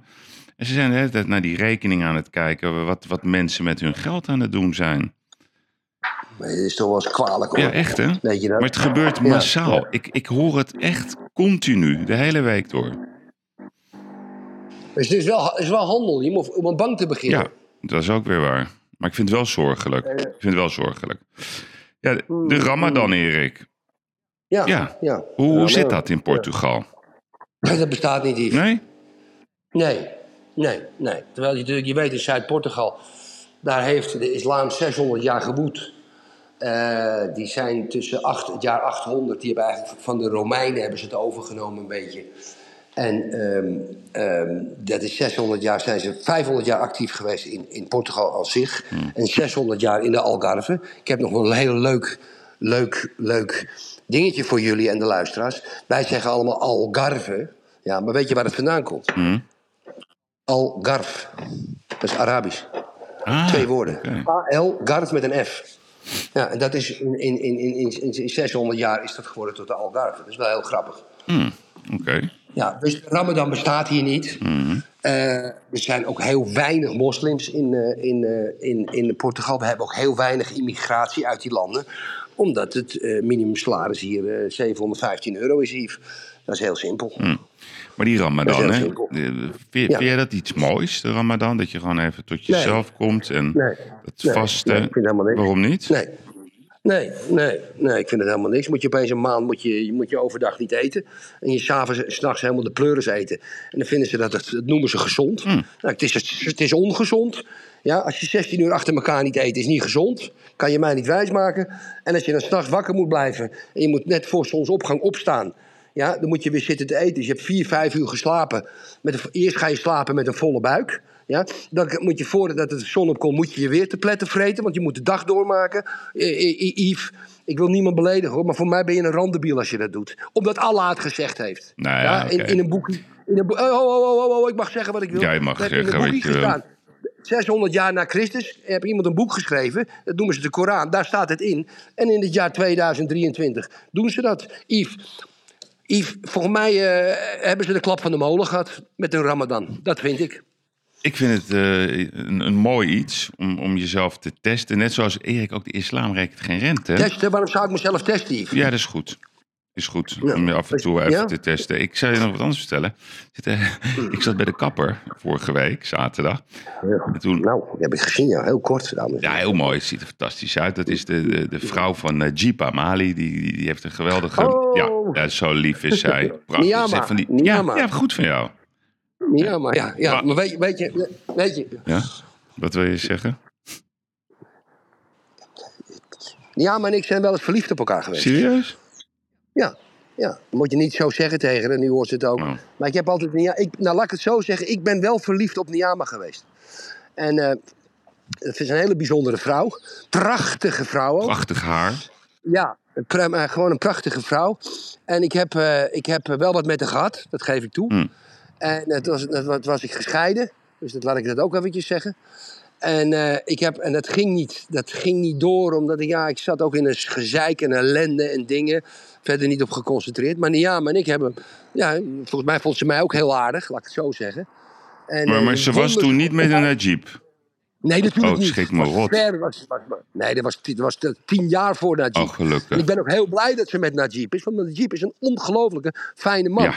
Dat is een topper. dat is zo'n fijne man die ook zijn kwetsbaarheden op tafel heeft Ja. Het is een geweldige gast. En Niama, ja, dat was natuurlijk, een, dat was natuurlijk in haar twintige jaren. Ja, daar ben ik mee gaan stappen, jongen. In de Brazilbar, die discotheek, Club NL zijn we geweest, jongen.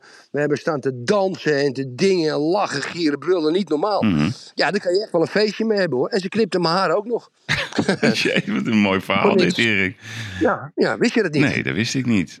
ja, geweldig. ja, maar ik had met haar een heel mooi gesprek ehm, over, ehm, over de islam. En ook en over ja, dat in, in, in Saoedi-Arabië en Dubai is vrij normaal dat je ja, meerdere vrouwen hebt. Ja, dat is ook, dat is ook normaal. Ja, maar toen vroeg ik aan wat vind je daarvan? Ja, dat vond zij eigenlijk wel prima. Dat is ook eh, Ja. dat is eigenlijk eh, waar het om gaat. Je moet toestemming vragen, Erik. En als, als Ja. zij zegt, nou, als je het gewoon vraagt, is het legaal. Dus je moet niet stiekem doen. Je moet het gewoon vragen. Nee. En dan kan er maar één de koningin zijn. Ja, maar ze, dus ik zeg maar, zou jij daar dan mee akkoord gaan? Ja, prima. Ik zeg, oké. Ja, Ik- dat is niet aan, Ja, maar je moet het dus wel geweldig. vragen. Heeft ze mij ook En verteld. waarom vindt ze dat goed? Omdat je dan als man de verantwoordelijkheid neemt over meerdere vrouwen. Zeker? Maar wat, wat Zeker. vindt de notaris daarvan, denk je, als je dat haar... Nee, die, die, Nee. die, die, die, die, die steekt een mes in mijn rug. Oh, oké. Ja, ja, ja die, dat is eh, geen kans. Het zit Tamara, hallo. Nee, die zou ook een mes in mijn rug steken. ik, denk, ik denk ook in mijn buik. Oké. Die, eh, komt in, een- die komt in een oranje overal binnen met... Hey, hebben, we nog, eh, hebben we nog wat te cancelen? Ja, de- hoe heet die Sandertjes gecanceld? Moet je luisteren. Hoe vind je dat nou, jongen? Moet je luisteren wat daar weer gebeurde? Nee, ik had eh, de indruk dat, eh, dat Jochie van Adel, wat hier gezeten heeft... die vonden ons maar een beetje dommerikken omdat we op BBB ge- gestemd Ja, hadden, hè? schimmel, schimmelpenning bedoel je? Ja, wie, denkt, wie, denkt, wie hij nou dat hij is dan? Laat een tweet eruit gooien, zo ik begreep het ook niet. Mensen vragen waarom ik bij VI ga zitten. Ik zeg dan om domrechtse hordes tegen te spreken en op te voeden. En de comments op Twitter natuurlijk. Daarom doet hij het. Oké. Ja, deze jongen leidt aan een hele ernstige vorm van zelfoverschatting. En eigenlijk moet ik die bij mij in de tuin zetten. Met een kruiwagentje, zijn neusje roodverven en hem heel de dag uitlachen. Nou, Dat zou hem goed doen. Ja, dat denk je wel. Dat zou hem goed doen. Dan rijdt hij naar huis en denkt, nou, minder Ja? de dag. Ik, ik heb het vage vermoeden dat hij niet meer uitgenodigd wordt hier aan tafel. Nee, dat past Maar ook omdat hij tegenspreekt? Of Nee, Nee, daar gaat niet om tegenspreken. Maar kijk, dat, dat heeft dat volk die, die zich verheven voelen. Als half Nederland op de BBB stemt, dan vindt hij dat allemaal dom horen. Ja. Nou, en dat vind ik heel hautain en arrogant. Ja, Ja. dat was verrassend, toch? Nee, maar ik vind, kijk, ik vind Sandertje zo'n uitgekoud onderwerp ook. Ja. Ik, ik, eh, ja, ik, ik, ik, ik- vroeger keek ik nog wel eens op zijn Twitter-account. Schelden en tieren, domme lul, eh, weet ik veel. Je krijgt een blok, eh, fa fascisten, nazi's, noemt iedereen die hem tegenspreekt.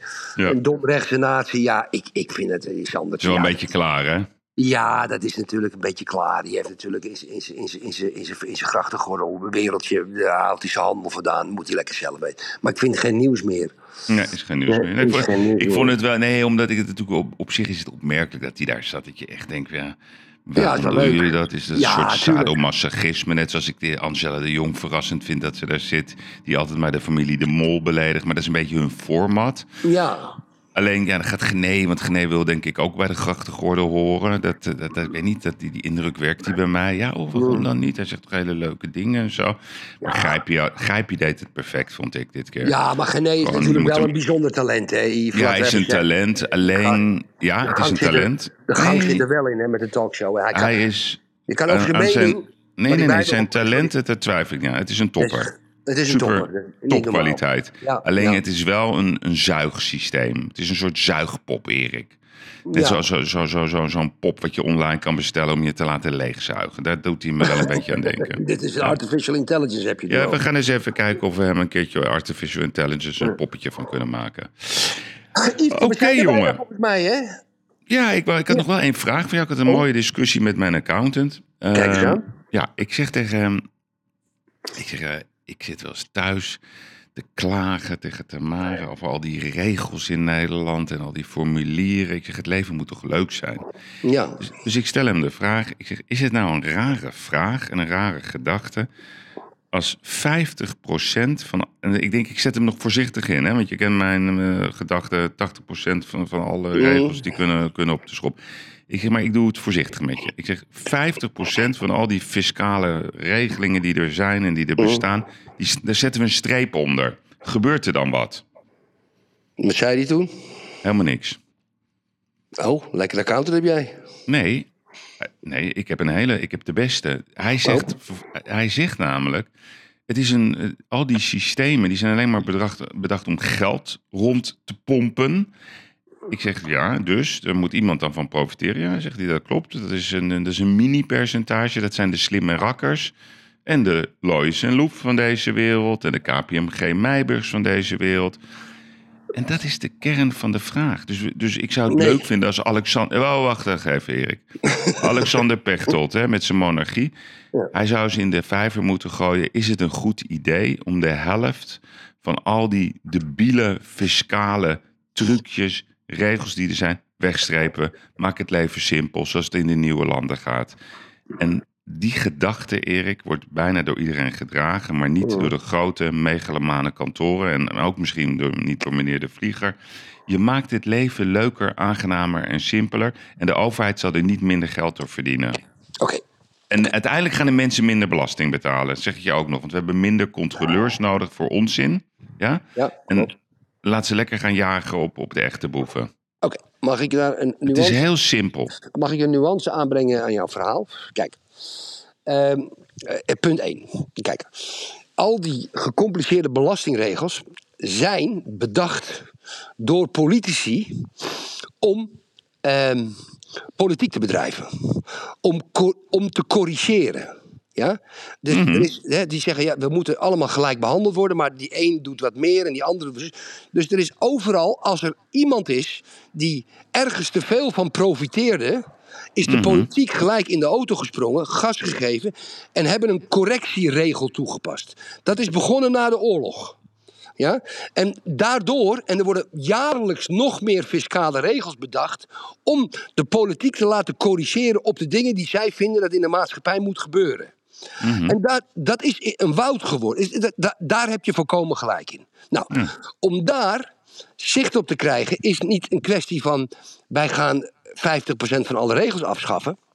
Nee, nee, Yves Geirat, dat moeten we als volgt doen als Caroline minister-president van Nederland wordt, dan moeten we haar bewegen om een ministerie van efficiëntie in het leven te gaan roepen. En het ministerie van efficiëntie heeft een subafdeling en het heet het ministerie van efficiënte belastingheffing. Ja, dat zijn allemaal knappe koppen, 25. Die gaan allemaal zitten in een hele grote kamer. Die pakken een muur, daar worden alle regels op geprojecteerd. En die gaan met een, met een rode en een blauwe stift gaan ze zeggen: als we deze weghalen, kunnen we het daar ook doen. Dit, zus en zo. Dit laten we gaan. Goed, dit kost dan 100 miljoen, maar dat brengt dan weer 50 miljoen op. En die gaan 50% van die regels laten fuseren met die andere regels. Ja? Erik, je hebt net toen ik even, even wegliep, ik weet niet wat je allemaal gezegd hebt. Maar wat jij nu doet, is wat ik zeg, ga je dan met een heel verhaal, ga je dat Ja, eigenlijk ik, ben uitvoerings, ik ben uitvoeringstechnisch beter dan jij. jij. Jij gooit ideeën in de groep, maar ik ben echt de uitvoerder. Nee, dat klopt. Ja. Nee, dat is waar. Dus ik heb er ook over nagedacht. Ehm, ik wil het ministerie van Creativiteit gaan leiden. Creativiteit? Ja, dus ik gooi de hele tijd ideeën in de groep. En dan bel ik met de minister van Efficiency. Oh. Ja, Dat ben ja. jij. Ja, ja? ja? dat ben ik. Ja. Dan zeg ik, Erik, en dan ga je me weer een heel verhaal vertellen. Ja, Ja. dat het allemaal niet kan en eh, dit en dat. En uiteindelijk ben je het toch met me eens. Maar ik gooi dus de hele tijd, ga ik jou bestoken ja, ja, dat is goed. met de meest krankzinnige ideeën. ja, dan ga hebt me, krankzinnige ideeën, ja, dat klopt. Ja. Ja. Ja, en dan ga ik een heel mooi pand laten bouwen op een boerderij. Die Ja, gaan dat we laat dan wel... ik bouwen, hè. dat laat ik bouwen. Hè. Ja, jij mag het bouwen, maar dan gaan we zo'n boer onteigenen ook. Jazeker, jazeker, jazeker. Ja, en dan gaan we daar lekker zitten met al... Piekbelaster, een piekbelaster. Ja, een echte piekbelaster. Ja, maar daar gaan we wel veel geld aan geven. Zeg, joh, Zeker. met een piekbelaster, maar, maar Ja, gaan jou wel een hele mooie cheque geven. En hij krijgt van mij een boerderij in Portugal. Kan die gewoon doorgaan. Ja, precies. Ja. Nou, en, da- en daar gaan we de hele, alleen maar ideeën bedenken voor Nederland. Een goed dag. idee. En dan voer ik ze uit. Ja, jij voert ze gewoon uit. Ja, maar dan moet je er ook niet mee bemoeien met de uitvoering. Hè? Nee, dat is werk. Ja, dat is allemaal werk. Ja, Daar hou ik niet van. ja, leuk. ja goed idee. jongen. Goed idee, jongen. Nou. Minister, nou, de nieuwe minister van Creativiteit, dames en heren, die heeft u eh, gehoord. Tok, tik, Ja, tok, tik, tok. Wat vind jij daar trouwens van? Dat, dat TikTok, eh, die werd aangepakt, hè, die Chinees, eh, daar in die hoorzitting. Even voor de Ja, werd wel aangepakt. Nee, ja, maar dat word je altijd als je voor het congres zit, dames en heren. Ik, zou, ik, ik raad jullie aan op social media, de CEO van eh, TikTok Amerika, dus een Chinees. een formidabele man. Een, maar echt, ik heb die man, ik heb bij elkaar, ik heb allemaal stukken, fragmenten gezien, maar zeker een kwartier lang. Ja? Een formidabele man die daar TikTok staat te verdedigen. Ja, tegen in principe ondeskundige mensen. Hè, die congresmen die hebben helemaal geen kans tegen die gozer, technisch gezien. Ik, ik, ik, vind, ik vind dat een formidabele man. Ik Sheng Sheng, hoe die ook heet. Formidabel man, fantastisch Engels. Legt het goed uit. En zit daar in zijn eentje tegenover mensen die hoog Ja. zitten. Ik vind het heel Ja, echt in zijn eentje. wou Ja. een zat. Weet je, ik wou dat ik daar een keer zat. Ik zeg, wat moet je nou? Met je, met je, met je, met je, met, ja, maar uw, uw, uw antwoord is te lang. Ik heb maar twee minuten de tijd. Dan dan zou ik zeggen, wat kan mij dat schelen? Dat me, ik geef een goed antwoord. Wat kan mij dat schelen met die rare regels hier in jullie kutland? Dus dat zou ik zeggen. Dus tegen die, zou ik allemaal ruzie krijgen, maar dat maakt niet uit. Die Chinees, die zit daar. Nou, dames en heren, wat een kerel. Fenomenale kerel. Dus ik ben toch een beetje TikTok. pro-TikTok geworden. Oké. Hey, ik had, ik had eh, Thomas Akta een appje gestuurd gisteren. Oh. Want ik, ik wou hem even inbellen.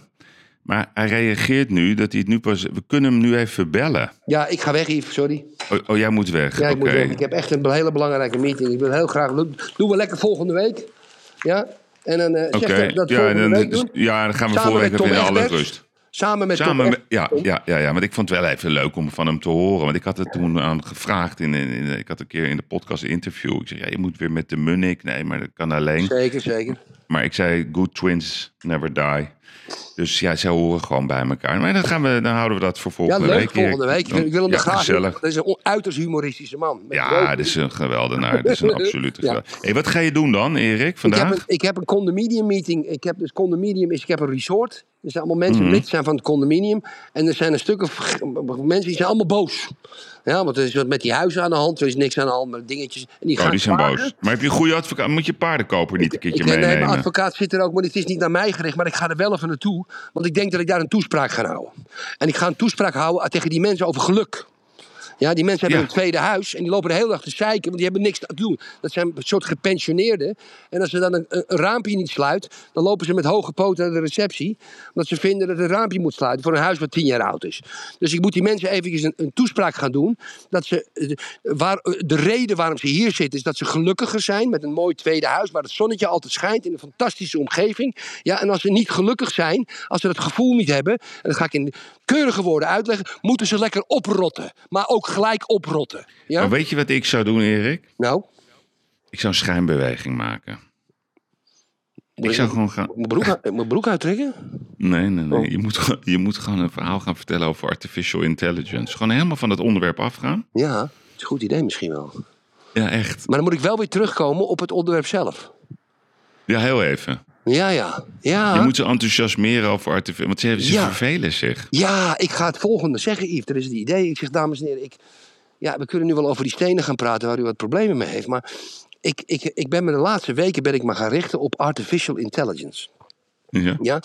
En, toen, en, toen, en toen, toen had ik de vraag aan, aan zeg maar de artificial intelligence: What makes a man and a woman on pension very happy? Ja? En wat denkt u dat hij, dat, wat hij zei? Wat denkt u wat hij zei? Ja, die computer die zei: A second home in Portugal. Ja! Ja, en nu zie ik jullie allemaal ontevreden zitten. En jullie mondhoeken naar beneden. En dan moet je jullie niet doen. Jullie zijn outdated. Je moet ChatGPT, wat het ook is, ga de, ga de app downloaden. Ja, stel je vraag over happiness. En u bent heel blij in dit resort. Dames en heren, fijne dag verder. Goed weekend. Ja. Zoiets. Ja, ja, ja, goed idee. En, en dan vraag je ook, what makes you happy and Ja. you? En dan, en, dan, en dan gaan ze weer lachen. Je moet die lach op het gezicht zien te krijgen. Want één ding, er is één gouden regel. Als iemand in de emotie zit, Ja. en dat zitten ze op dit moment... Dan kan je alles zeggen, maar dan, dan denken ze alleen maar... nou, we do not agree. Dus je moet even uit die emotie Mhm. ze trekken... en ze in een positieve emotie krijgen. En dan zeg je iets heel kort over dat andere... en dan zijn ze het alweer vergeten. ja, Ja? ja. ja, Chat. Chat. Het is toch heerlijk hè, dat je zo aan het adviseren in Amsterdam... Ch- Ja, Chat- ChatGTP of zoiets. Ja. Oké, Oké. dames en heren luisteraars. Ja, ik of, ga of je noemt het. Paolo en Theresa. Ik ga jullie allemaal een fijn weekend Een wensen. goed weekend, Ja. goede nacht, Ja. goede zondag, goede zaterdag. En maandag zijn we er weer. En we weten we- dan niet wat er allemaal weer gebeurd is, maar het zal weer een heleboel zijn. Zeker. En de groeten aan Annemiek. De groeten aan Annemiek, Ja. de groetjes aan de zusjes, alle zusjes die naar ons luisteren. Kapitein van Kampen tot de, kapitein van Koningsbrugge. Bonjip. Wonjip, Ja, Jarno, ja, hè. Onze, opper, on- onze opperboer. Ja, ja, ja. En aan, aan, en aan Jossie-fan, hè, die wil echt dat Jossie een vaste rubriek krijgt. Dat is Pim. Die ging jij een beetje onaardig behandelen. Geen verzoeknummers. Nee, nee. Oh ja, dat heb ik Nou. wel. Ja, Van Lins Jossie-. Jossie- Van Lins ja, die zijn aan het ontwikkelen, Erik. Ja. Gekhuis, hè. Die gaan de wereld veroveren. Ja, weet ik, weet ik, weet ik. Oké, en aan de hele Ajax-directie. Ja, hartstikke goed. En aan Tom Egbers en aan Pieter Klok. Hartstikke idee. Fijn weekend allemaal. Fijn weekend. Hoi, hoi.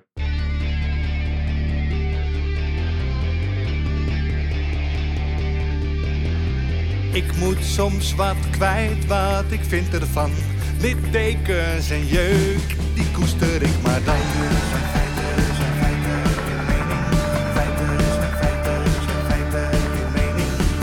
Duidelijk en luid.